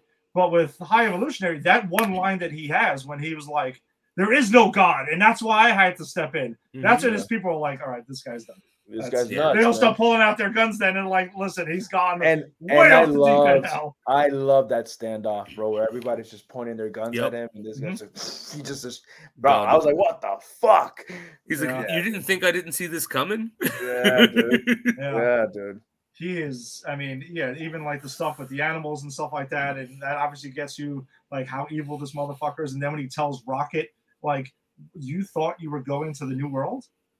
Oh, what? that You was and so your friends are just terrible. fucking Yeah. test subjects. Get out of here. Like, Yeah, no, you're gonna be incinerated. yeah. No, Oh, man. God. When And, that and you know asshole. The Yeah. worst part is that he told him. It's Yes. the, wor- the worst part isn't even that he was going to do it. It's that he told him. It's like, why the fuck would you do that? Let let him die happy. Yeah. No, yeah, yeah. Oh, we're going to the new fuck, world man. now, and no, he didn't give a fuck. He was Right. just like, "Yeah, you're not fucking going. What are you talking about?" Yeah. And then, and then, uh, when they talk about, well, obviously they joke. Well, that's what led to the genocide, where they're like, "Oh yeah, the the uh, perfect planet," but you have people selling meth or whatever the hell they have I in the l- corners and all that, which was insane to me because it was pretty funny when you were watching it actually happen. And then That's- he's like, "Yeah, this is why this is we're out." You know? Yeah, I And then- tried. Yeah. That's it. And Oh well. I was like, "What the fuck?"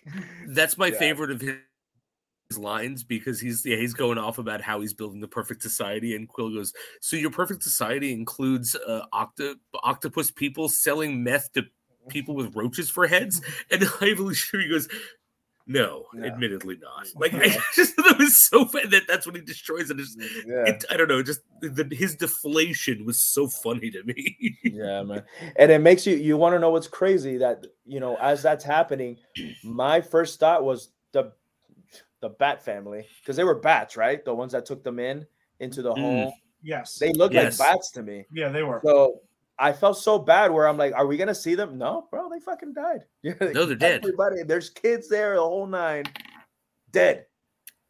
And insane. And i love the uh and one of the reasons why i started thinking right after that scene that peter was gonna die was when he finds his way out and they find their way in and then they're like where are you? And i'm yeah. like you know they do the switch and nebula's like what do you mean you're not on the ship and he goes you know i always find a cool way to make it out yeah. Yeah. i always do this And then know? my group And- pretty much says yeah. it. And it's like, how is that a cool way out? yeah, yeah, yeah. He's like, you almost killed yourself. But then you see Hey. when he grabs the air compressor, if you will. I don't know when he's grabbing that thing, he's running out right at mm-hmm. the end, and I'm like, oh, he thinks he's gonna have a cool. Way. I'm like, fuck, he's gonna die. That's when it started, like the the the hamster wheel started like really spinning. Where I thought he wasn't gonna, and then it happens, and I'm like, I was so shocked at that that I'm like, did they just fucking kill Quill? And I'm just so shocked that I'm not sad right now. I'm just shocked. Yeah. Um, so it obviously we go it goes back to that. But I when he says that line it's kind of when he when I triggered, I'm like, oh, he might not make it out of this. Jason might be right, dude. I was thinking it. I fully admit it. Yeah. They, they had me. They I- had me ready to go. yeah me too again I had forgotten about Adam Warlock Um, um I I no go ahead go ahead well, no, I was going to move on to uh, Kraglin and Cosmo. all right let's move on But, Um, all right, no other characters. I, I really, I really enjoyed. You know, you got to see Kraglin and his whole thing where he was continuing with, you know, Yondu and mastering, mastering the whole, uh, you know, fucking dart thing that he's got going on. But then he has the relationship with Cosmo, and Mhm. who I didn't even realize. I for, totally forgot she was cast in this movie. Is Maria Bakalova from the second Borat movie? Who she's the one who Oh, voices. yeah. Co- she voices She's- Cosmo. She, she does Cosmo. yeah. Yeah. I I love Cosmo. I mean, whatever. I'm a dog lover too, so hysterical. Cosmo's Yeah, fucking no, hysterical. it It's was called a bad dog. I was just like The depressed dog. about and the whole the, fucking movie. and the whole movie, she's just like trying to like just get get him to say good dog, man. Oh my god! And she had her moment. She had that dope Yep. moment, that Uh-huh. pancake moment with that splat, and I was like, "Fuck yeah, dude!" Pretty powerful, man. It cost Yeah, the fucking space That dog was over there. awesome, dude. That was so awesome. I love the fact that she uh I I, I like that the fact that she is a dog even though she's super intelligent Mhm. she's Yeah. still a dog and so she's a super intelligent dog so that whole business about like no i'm a good boy I, or i'm a Yeah. good i'm a good dog Yeah. i'm a good dog like, she- because of course that's important she's still a dog like it's Yeah, and then- And then the uh, delicious treat. She's gonna Yes. have Yes. delicious, yeah, Yes. all that shit. Fantastic, man. It was good stuff, dude. no, I was had me good cracking up the whole movie and how much it was like destroying her world that she was called the bad dog.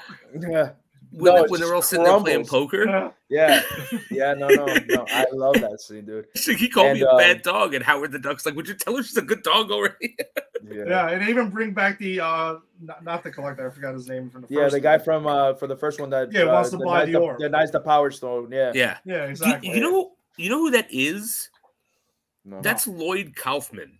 is it really? Is th- yeah, the head of the Troma Studios because I caught his name in the credits at the end. okay. Oh But- shit! I'm pretty like that was yeah, that's Lloyd Kaufman. So that I thought that was crazy that they've got like him in, in this movie. Yeah, Um, that's cool. So speaking of specific scenes, like highlights that maybe where that we didn't touch on. So the ones we did, we did touch on vaguely was that badass scene when we get the Guardians money With shot. perfect- essentially, Per- Yes, it was the Guardians money shot. It was the Per- Guardians money shot. with the Yep. perfect song playing. Oh yeah, No, No, sleep till No Sleep Brooklyn. Till Brooklyn. I was Yes.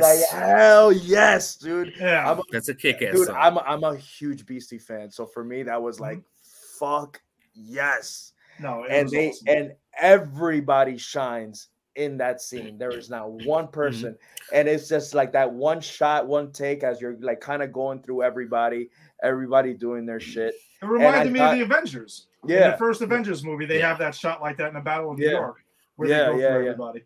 and I'm gonna fast forward to the very end of the scene though.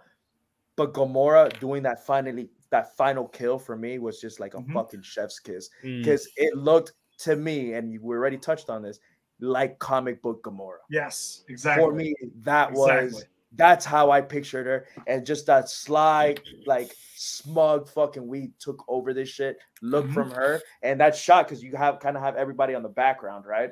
Yeah. Awesome, dude. Awesome, awesome. And that's another scene where I'm like, I'm like, I turned over to my brother and I was like, dude, this scene was a 10 out of 10. Like hands down. Like the scene before that for me was the my favorite scene was the uh the whole depression scene with Lylla and and and uh Rocket. The emotional scene was Yeah, it? the emotional. I'm like, man, that was great, and I loved the beginning. I really did love that opening to that film so much. Like from the from the credits rolling, which we'll talk about right now, to the uh obviously them trying to go on that mission to save Rocket. Um, so there's a lot of moments that I really did love throughout this film, but like this was the a true a true Guardian fashion, just badassery badassery, dude, where I was like, fuck yes, dude. If this is the last film, like I'm happy. Like the movie could have ended right there, and I was like, yo, like fuck. Yeah. It was just so good. And one of So my good. favorite things too was seeing Rocket back on Groot's shoulder, fucking Yes. blasting fucking people at the same time. Yeah. And that when he jumps off the shoulder and he has that shot in midair, yeah, that firing, shot kind of like freezes, and then that was going. sick. So fucking Yeah. sick. Yeah, And- dude.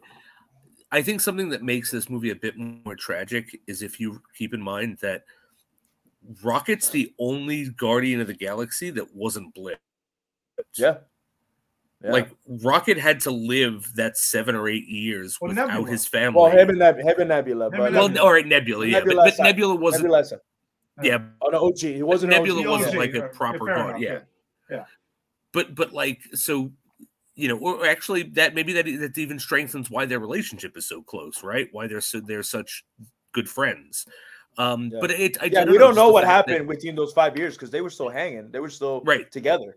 You know. exactly. Yeah. But you know, the fact that Rocket goes through all that loss and then loses his other family in the blip, like you know, it kind of makes this a bit more tragic too to figure find out what happened to him and the loss of his like initial family of like weird test subject creatures. No, that's a totally fair. So, I'm going to be honest. I didn't think about prior, but you're right. Like yeah. that really No, does add more to the weight of this. Yeah, yeah. Um, what about what, when I said opening credits? How did you guys take like this first time watch? Obviously, Mhm. you didn't take like a deep like breath like when you start seeing the Marvel credits roll out and it's only Guardians. Yeah, Yeah. like this was this was it. I was it like, felt this is very it. Yep. It finale. felt- yeah, and I was like, oh no, I'm like, I Yeah. don't think I'm ready right now, man. It- No, and then as also the mindset going into the movie, because again, what we, we talked about last week, where we were all at with this, and we were expecting death and Yeah. sadness and everything like to like the extreme. And yeah, you're right. Once the Marvel thing starts rolling, and it wasn't even like the well, man, I can't remember the last time they used the music. the- I uh, don't even. well, it's yeah. been a while. That's They right. didn't use. They don't think they used it for Quantumania. I don't think they used it for. They definitely didn't use it for um, Black No Way Home? Panther. They No. didn't use it for No Way Home. They didn't use it for Infinity War or Endgame. It's been a Um, while. like, yeah, it's been a while. Yeah. Yeah, it's been a while. So even when you don't get the music, then too, I it made me think of like, yeah, when you see only Guardians, only Guardians, and made me think like with Captain Marvel where they use Stan Lee and then Yeah. Chadwick Boseman and Wakanda Forever. I'm like, oh man, oh, yeah. This- oh, they're Oh, setting us yeah, up it's all this. death. exactly. Yeah. Everyone's gonna fucking die. Rick is right. They're all gonna die. So I'm like, I'm like, fuck. As soon as it started, I, I'm sitting down. I'm there. I'm happy. Obviously, we're gonna see Guardians, Yeah. and the credits start rolling. And I honestly did this. I'm like, fuck. And then they start with Creep, yeah. And So I'm they're like, really "Oh, setting you up for fuck. Yeah, I'm like, what am I? What are we doing here, man? Yeah, because I But, I've um, said many times before when I used to see the Marvel credits, the Marvel title come in, and the music would hit, I would get like Uh, yeah, fucking oh, goosebumps every and everything. time, The hair would stand time. up. I'm like, Every ooh, time. let's go. every time. I love that. Dun dun dun dun dun. Yeah. dun. Like it's just so great. Um, but yeah, no, no, no, absolutely. I was, I was, uh, I was a little. That's why I said from the, I was hooked from the very beginning, and I actually meant the Marvel credits. And I think that the Rocket walking around, obviously, you see Peter's obviously drunk off his ass, depressed, Mhm. super depressed. Um, so I had certain moments in there. I'm like, oh, I love this. Oh, I love this. Like, so there was a lot of I love these moments in this movie. Um, but my number one was obviously that hallway scene. That shit was a chef's kiss. It was insane. Badass, badass. It's actually, and I'm not gonna bullshit you. I think it's one of my. It's in my top favorite MCU moments. It, it like skyrocketed, no pun intended, up there. Uh, just, just the way it made me feel. To be honest with you, I was I couldn't stop smiling. I couldn't stop bobbing my head because of the song. It Mhm. was just perfect, man.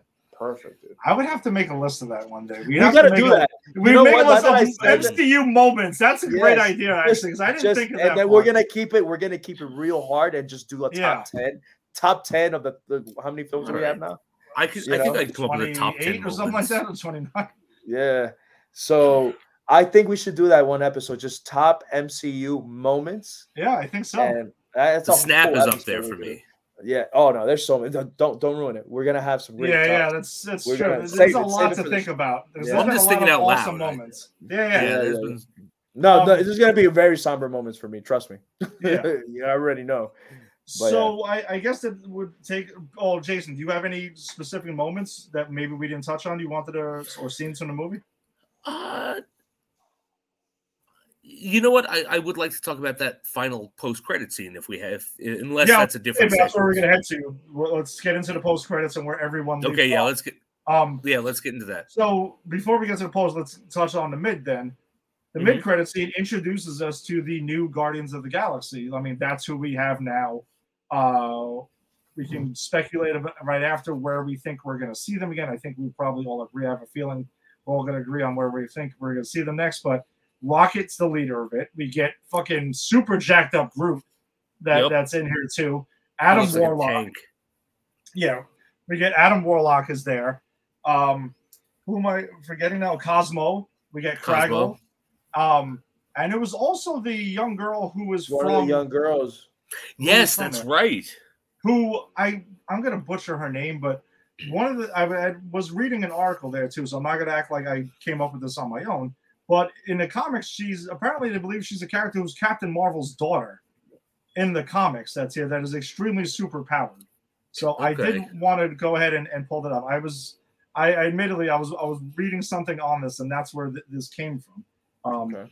Captain Marvel's daughter, you know, obviously for those. Well, I mean, obviously that's not going to be what she is now. no, she's not, because they can say she's from the high evolutionary Yeah. uh, this time. But I was gonna go ahead and uh, nope. I wanted to bring that up because that's the speculation of who uh, this possibly is, and I cannot go ahead and find this article for life of me because I should have written the damn thing down. So you can go ahead and speculate from that scene while I'm looking this up if you if you give me a second. It Uh, says her name is Phyla. Yes. Yes. Yeah. And Yeah. that's, uh, you know, well, again, she's going to have a totally different origin story in this, but that's who the belief is of that's who this character is, mainly because of the white hair and some of the powers that she displays in the brief scenes that we do see her in the film. So I'm kind of curious to know where they're going to go with her and that. But if that's who you have with a super powered Groot, Adam Warlock, I mean, you and we also saw what Cosmo can do now. You've got some heavy hitters on Yeah. this fucking new Guardians team. They're Yeah. not to be fucked with, man. No, no, not at all.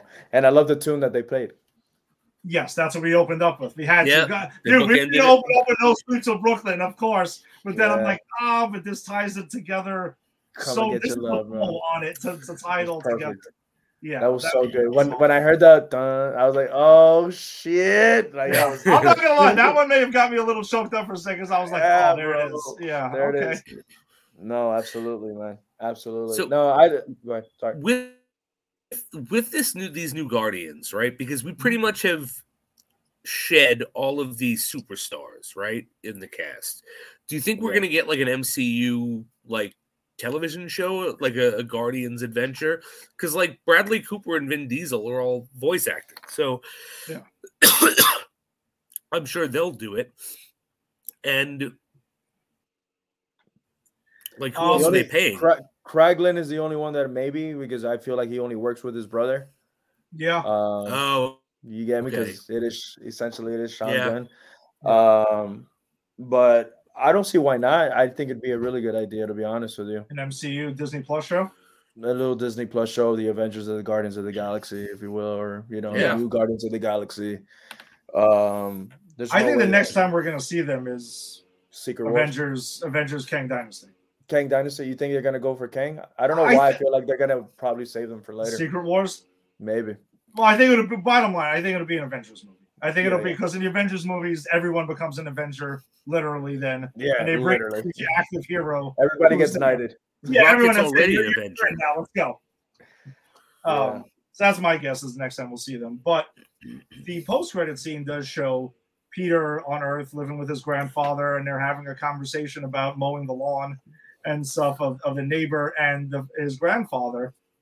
Um, has a is reading a newspaper, and on the front of it says that Kevin uh, Bacon Kevin tells all. Bacon tells all about his abduction, which I thought was fucking great. Like Yeah. if you didn't spot it, then that's another huge nod to the holiday special. And after that, huge letters: the legendary Star Lord will, return. Not the Guardians of the Galaxy, but legendary Star Lord.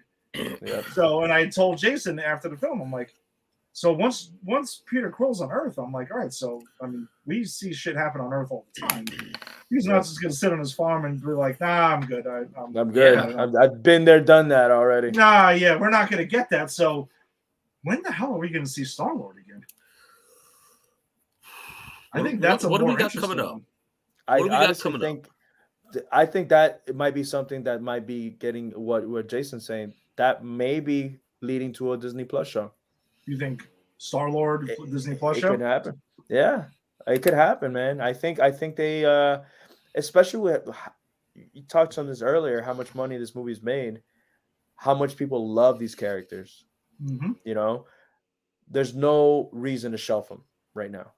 Agreed. especially coming off especially coming off the the high that is volume 3 Mhm. um i think that bro can you imagine peter quill and fucking kevin bacon going on adventure together that would be, That'd him be awesome. his, Give me a six episode fucking, Fucking series, limited great, series dude. of that. Yeah. Be fucking awesome. you know so That would be some- great. something along those lines i'm sure Gunn will be a definitely ep throughout the mcu's run with anything guardians they're gonna go up to him and be like hey just pencil us in or give us some notes so we can where would you take this type shit i don't think he's gonna fully let go of these characters completely um Yeah. i feel like he will if if let's say if uh the last time we do see him is Kang Dynasty or Secret Wars, um, I guarantee you he's gonna be there, like saying like, "Hey, we should do this with these characters," kind of what he did with Infinity War. Yeah, I 'cause was gonna say with Endgame sure- and Infinity War. Yeah. yeah,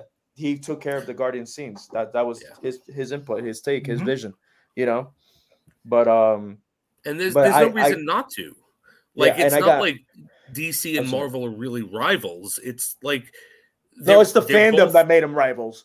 Right, Yeah, that's where they're that's where the rivalry is between That's where the rivalry is. which It's just fans, Which you know? is like- stupid right. because, like, I mean, whatever you can like both. Yes, do I? pre- If I had to pick one, yes, I would pick Marvel. But I Yeah. also love a lot of things in DC as well. I mean, Right. whatever. yeah, dude. So It's not a rivalry. They're taking my money regardless what you do. Yes. yeah. And I think it was Kevin Feige that has said a bunch of times where he wants DC films to do well because, again, the general public just sees superhero film, so Yeah. they don't give a Mhm. shit what it is. So if there's some bombs getting thrown out there, they're not going to see his next film. So Yeah. Yeah, that could that could hurt it as well, Right. which is that's smart business. I agree, man.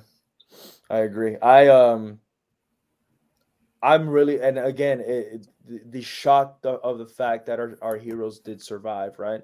Mhm. I'm so glad they did because I'm I wasn't ready to say goodbye to the Guardians. You know, No, um, um, Jason was saying that you know he was saying that this is probably his favorite franchise of the MCU, or it's up there for him, right? Um, if you're thinking the Thor movies and the Iron Man, the Mhm. only one that I think this I honestly rivals are the Captain America films, but Captain America films kind of cheat at the end because they it's Avengers 2.0 essentially. well, Civil War. Yeah, Winter yeah, that's what I Soldier mean. doesn't. Yeah. No, no, no. That's what I mean. Oh, okay, by the end at of the end, the- at the yeah, end, okay. yeah, at the end, it kind of Mhm. cheats. I Uh, agree. Yeah, again, uh, Winter Soldier remains my favorite. Like, not counting the Avengers because that's just cheating, like I said. Yeah. But like, if fair. you're talking about film, so like, you know, um, I still Solo say. Yeah. I still say that it, I like it more the Infinity War and Endgame, but that's a lie. Know? that it's Yeah. better. I was like, it can't be, man. You know, but I still say. So everyone's like, "What is your favorite MCU film?" I will forever say The Winter Soldier, even though it's probably Infinity War and Endgame. And I kind of Yeah. count Infinity War and Endgame as one film, like Godfather one and two. Yeah, you Yeah, can't no. have one without the other. You can't have. Yeah, I, I. I, I can't. I can't. So I'm like the Infinity Saga for me. I'm not Saga, but like those two for me are Mhm. one film. Um, but uh, I yeah, I wasn't ready to say goodbye to these characters, and I'm glad we didn't have to. Um, I'm glad that that we're still keeping them around. I'm glad that we got that um reassurance that we will see them again. yes. Uh, at least with Chris Pratt, because he's the one that I didn't think we were gonna see again.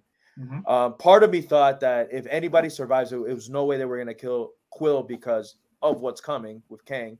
Yeah. Um, there's no way that they're not going to use him. But at the same time, I'm like, you know, maybe they don't need to. You know, there's certain characters, Adam Warlock, like you know, you don't have to have somebody in a movie. Maybe he just didn't fit, and we didn't see um, Jeremy. We didn't see uh, Hawkeye in uh, uh, Infinity War or Ant Ant Man. Yeah, all right, man. They were both gone. You know, Yeah. they were Yeah. both gone, and then they played a major role. So I'm just glad that we're gonna get them. They reassured us you will see these guys again. Uh, we don't know when, but you will. You know, and and that for me is what made me truly happy as a fan. You really don't want to let go of certain characters. The fact that you know we've lost Iron Man was kind of big because he he was one of my my my favorite reasons to go to the movies uh to see these. Like I loved I was team Tony Stark from day one, you know, which is crazy because I read Iron Man comics, not as much. Mhm. Um, so I knew what a badass he was, but I loved how he wasn't a popular character and he became the forefront of what the MCU is Yep. now. And that's all due to, to, to Downey, you know, like he yes, just it is. killed he killed that role and it, uh, it- he's one it's one of those roles that i have a feeling they will recast him um in the future i don't think anywhere near now but like i'm talking way down the line um and When they reboot you know, the MCU. when they reboot it or something like that exactly um and uh i i he's one of the few ki- people that i wish they don't you know kind of like a doc brown like Yeah, i don't want anybody else but Yeah. christopher lloyd to Yeah. be doc brown um he's just he just did that he, that role such a job he essentially is playing robert downey jr that's a, who he is Well, you know Yeah. Jader, I don't know if I don't Yeah. think you know this about me, but Iron Man didn't get me into the MCU films. Robert Downey Jr. did because I had been a huge fan. Ed can attest to this. I was a huge fan of Robert Downey Jr. back in his drug problem days, where everyone was shitting on him, and I was like getting into Yeah. arguments with people about how fucking brilliant of an actor he was. That people were telling me I was crazy. Then you flash forward, and I went to go see Iron Man like I like comics, but Iron Man wasn't one I was very interested in. I didn't know that we were starting same. on this you know MCU fucking excursion. I thought this was Yeah. another one off and I was like, well, I don't really know Iron Man, but I love RDJ, so I'll go see that. So he is what hooked me into the MCU. It's not even Iron Man. no and he did the- le- Okay. no, No, go, go go, ahead, go, Uh, no, I was going to say that the since we were talking about MCU franchises within the franchise that could rival Guardians. Um, yeah, I would say I, I could say that's fair. Captain America is there, but Civil War is spider-man spider-man's That's where I was there. going with. I was going to go with Spider-Man's Spider Man Yeah. Because. I love Spider Man Homecoming. Uh, Far From Home, I like. Not my favorite of the series. Still really cool though. I'm a cool things defender. I'm a I'm a I'm a defender far from home. Yeah, no, no, I I, I like it. I don't get me wrong. I don't want to make it sound like I do. I don't. Yeah. Out of the three, though, it's probably my least of the three. And No Yeah. Way Home was fucking tremendous. I mean, Yeah. and epic. I don't even. And Well, I wouldn't even say but that that is- one cheated. I don't think that one cheated because we, Jason, me and you hate the Garfield movies, like you despise right. them. But yet you bring him in, and we're like, oh wait, wait a second. With great writing comes great characterization. Okay, Yes. we actually like this guy now. Yeah. Cool. And So Toby I thought- is Toby. So I thought about you, Ed, uh, not too long ago, because uh, you know Facebook sometimes reminds you of how dumb you can be sometimes. What did you and uh, I went to I I saw I had put that I went to go see Amazing Spider-Man 2 Mhm. in theater, right? Uh-huh. And I clicked on because I saw like 10 comments and I was like, oh shit. And I clicked it and I wrote like way better than the Amazing Spider-Man one. This movie was fantastic. And I'm like, what the fuck, dude? What were you thinking? You were caught. I I almost You were- fucking send it. I almost send it to you, dude. I'm like, look at this asshole. like That's great. fuck- which again, I and I'm one of the few that I don't hate those movies. I don't hate them at all. Okay. As as, but I I don't hate them as a non comic book fan. Like they do a lot wrong, and I know Mhm. they do. But I was Yes. thoroughly entertained. I like Garfield as as Peter a lot. Mm-hmm.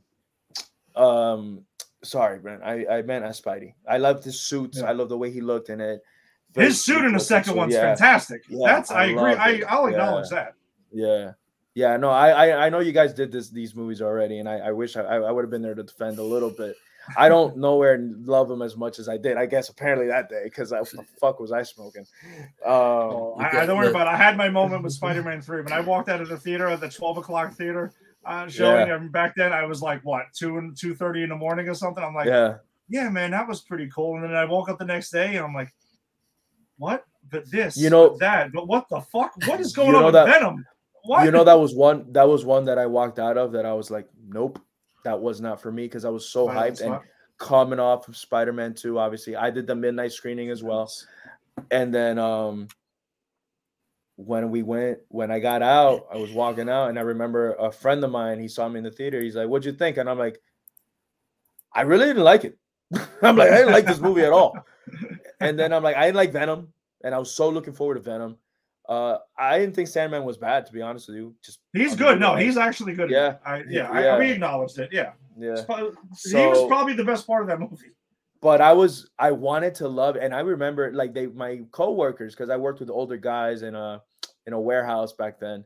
I Mm-hmm. worked at a as an electrician supply store, and I had a lot. And then everybody's like, "Bro, you get so giddy because Spider Man's." Guy. I was spazzing like five more. I had in my calendar like five more days of Spider Man. You Uh-huh. know, and they're like, "Oh, oh, Spider Man!" They were making fun of me, dude. And I was like, "Oh, fuck you guys, man! You don't like something, you don't like shit that you get excited for. This is what I get excited for." You know, and we didn't have the abundance. We didn't have the abundance superhero films back then. We got one or two a year, maybe. Yeah. You know. No, we're way more Um, judgmental on it now. Yeah, Because yeah, the yeah, bar's yeah. been set. The bar's been raised very high at this point. No, So no, we have and- the right know, to and, be. and the fact that they, this was a return to form for Marvel uh, uh, from the lukewarm Phase Four. To Yeah. be honest with you, but I kind of like right before we uh we do this, RDJ had such a good year that year because you had the release of Iron Man in May, right? Mhm. And just four months And then later in Sherlock. August, Tropic you Thunder. had Tropic Thunder. awesome. Oh, Such that's an right. awesome- Yeah. You Tropic awesome Thunder. which he got nominated and would now probably get crucified if he did that. Like he would be canceled like this. you Which know? sucks, I- man, because the thing is, is he's stupid. making fun of the fact of somebody doing Yes. that. He is Yes. the dude. It's a playing satire. The The dude, dude, disguised as another yeah. dude. Yeah. So um It's saying that this is wrong. Yes, exactly. He's not do you guys glorifying do you guys own that film by any chance? I do. any of I have the Blu-ray. You- Yeah. I do. All right. Have you seen I love have you I seen do the too. I love uh that movie. have you seen the commentary? Uh, I don't watch the I- movies with commentary a lot. I'll be honest, I don't. I don't but I've heard. if I did or I've not. heard it's pretty damn good though. Can you do it? I think I need to then. He's in character. The, the whole Really? commentary. He doesn't bring character to the Get audio fuck commentary, baby.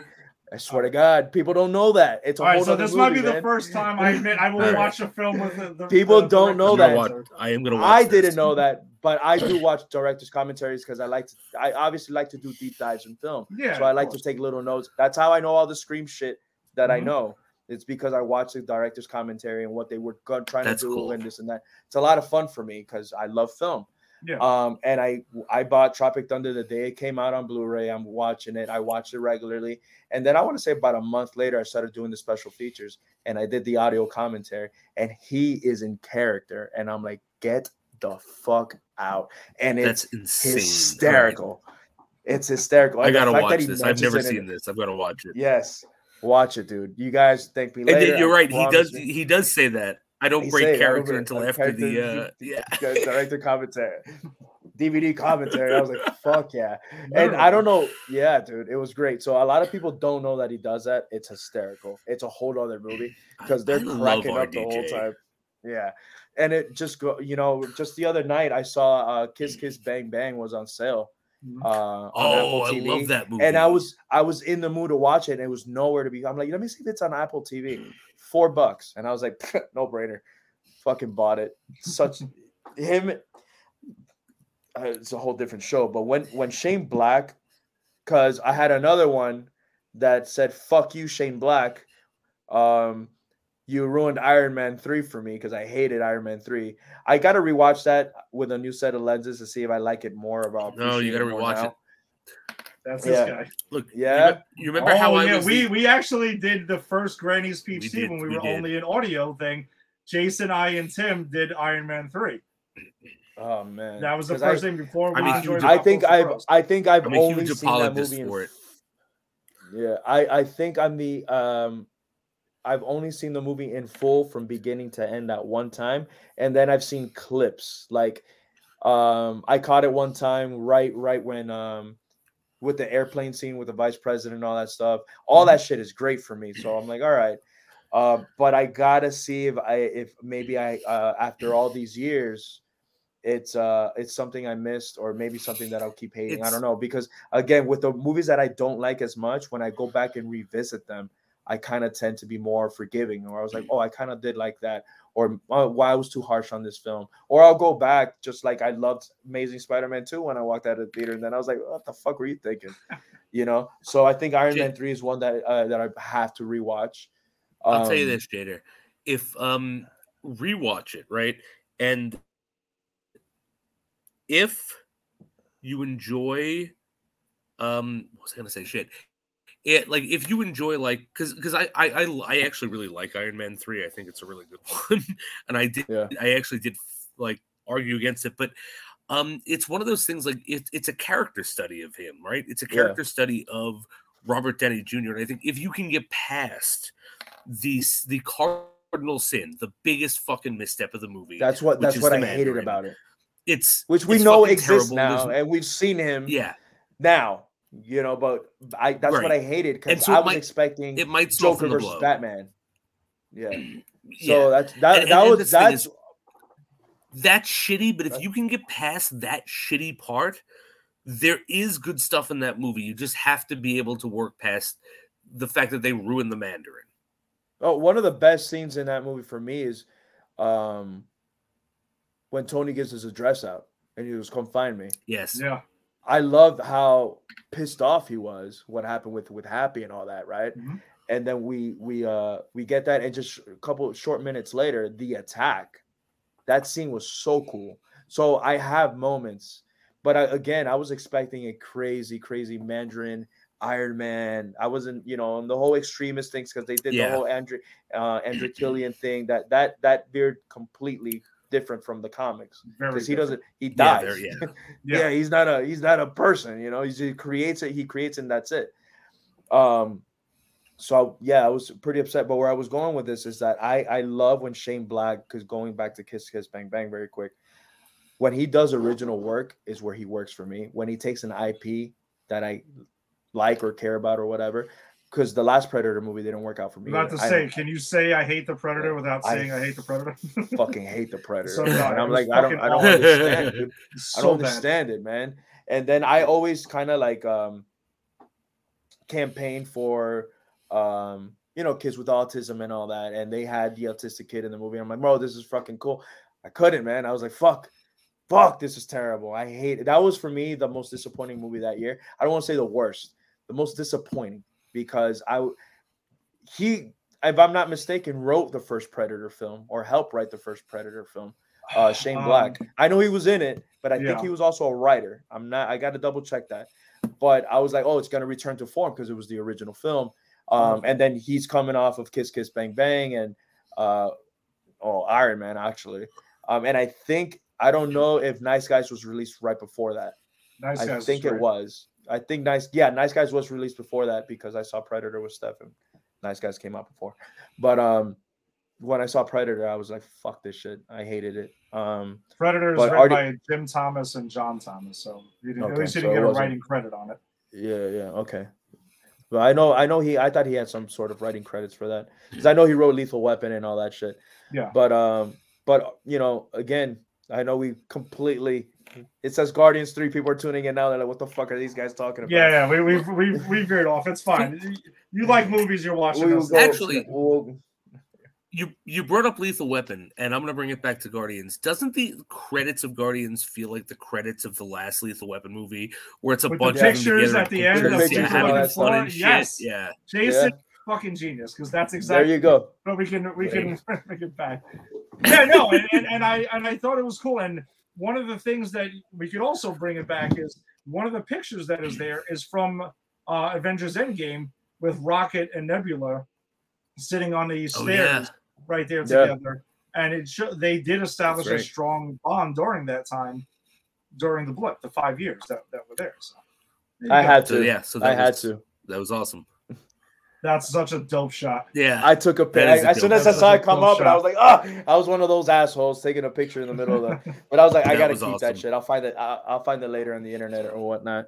But uh, there was a lot of pictures, obviously, that weren't in the film because there's Yeah. certain shit where they Yeah. they look like they're flying and like, you know, like happy, and I'm like, where the fuck? was-" And I'm oh, and I started looking at some pictures where I'm like, okay, that wasn't part of. I'm like, I don't remember that fucking scene.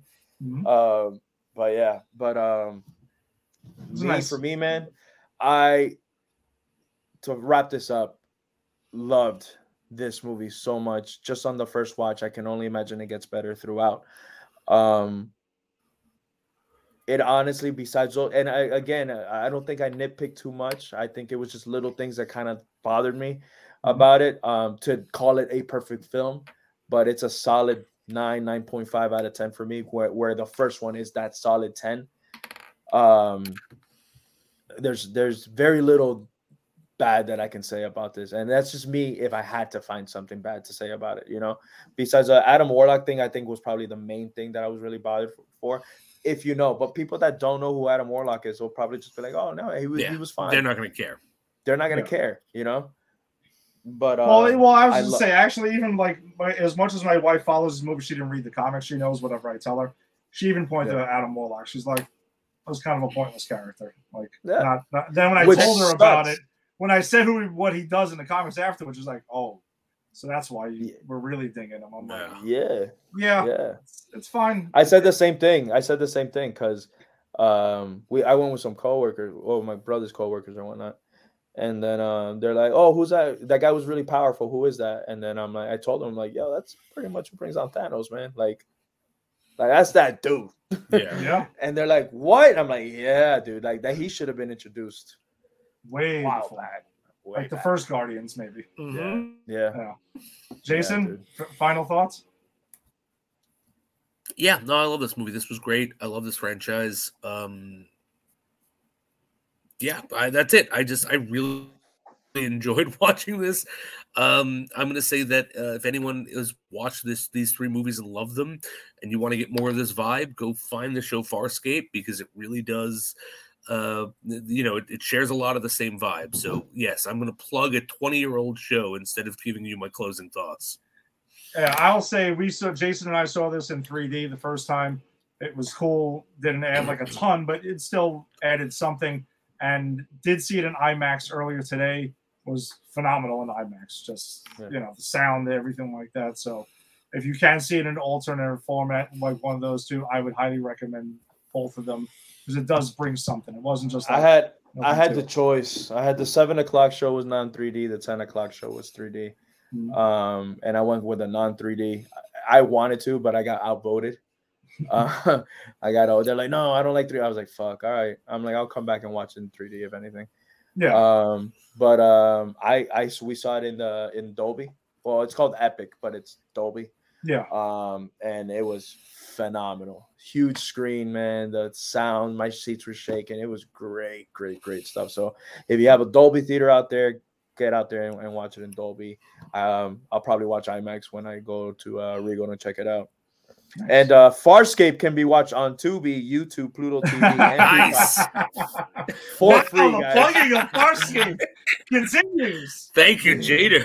I Dude, literally- appreciate you. Uh, dude it is free on everything dude on every oh, you can't Wow. see that but it says free right here free free free free Yeah. everyone, ch- check But- it out. It's How can you show. not see Farscape at this point? yeah that's that's All right. right. Well, thanks. Well, thanks for joining us this evening. As always, uh, check us out on the Facebook live stream. Uh, join the Granny's Tea Facebook group. Check out the trailers and the other other articles that we share that don't make the show because otherwise our show will be nine hours long every week. So Yeah. check that out. Check if you're checking us out on YouTube. Subscribe to Pop Culture Pros. Uh, Twitter, follow at Pop Culture Pros, and wherever you found your audio only podcast, check out Pop Culture Pros. There's a lot of cool stuff on the network. We got a lot of sports stuff, other movie shows, and things like that. Jason, you got anything coming up with Double O Deep Dive, or you guys are still figuring I'm things out? still, I'm still working on it. This. This is all on me, man. I've just been so busy. It's been hard for me to get things together. So I'm gonna I'm gonna reach out to Jenny. I'm gonna try to set something up.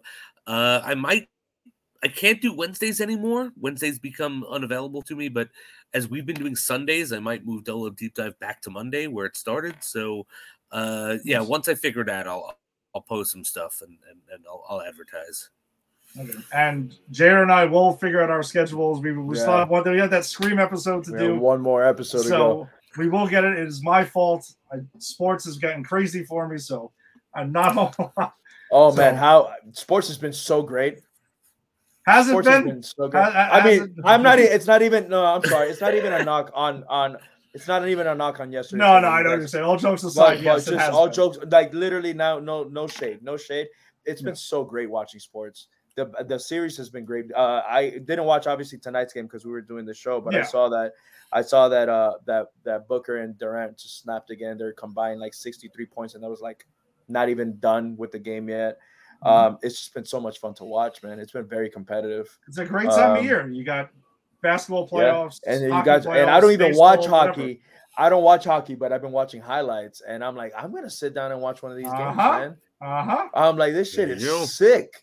And Playoff hockey, playoff hockey. I don't know if hockey throughout the regular season's like this at all, but Yeah. playoff hockey is insane. it's bonkers. It's, It's, completely yeah, bonkers. dude. It's insane, dude. So I'm like, man, thank God for sports and It movies. is. We got Thank that's God what I'm for saying. pop culture Spring, pros. This is what Yeah. we're here for, right?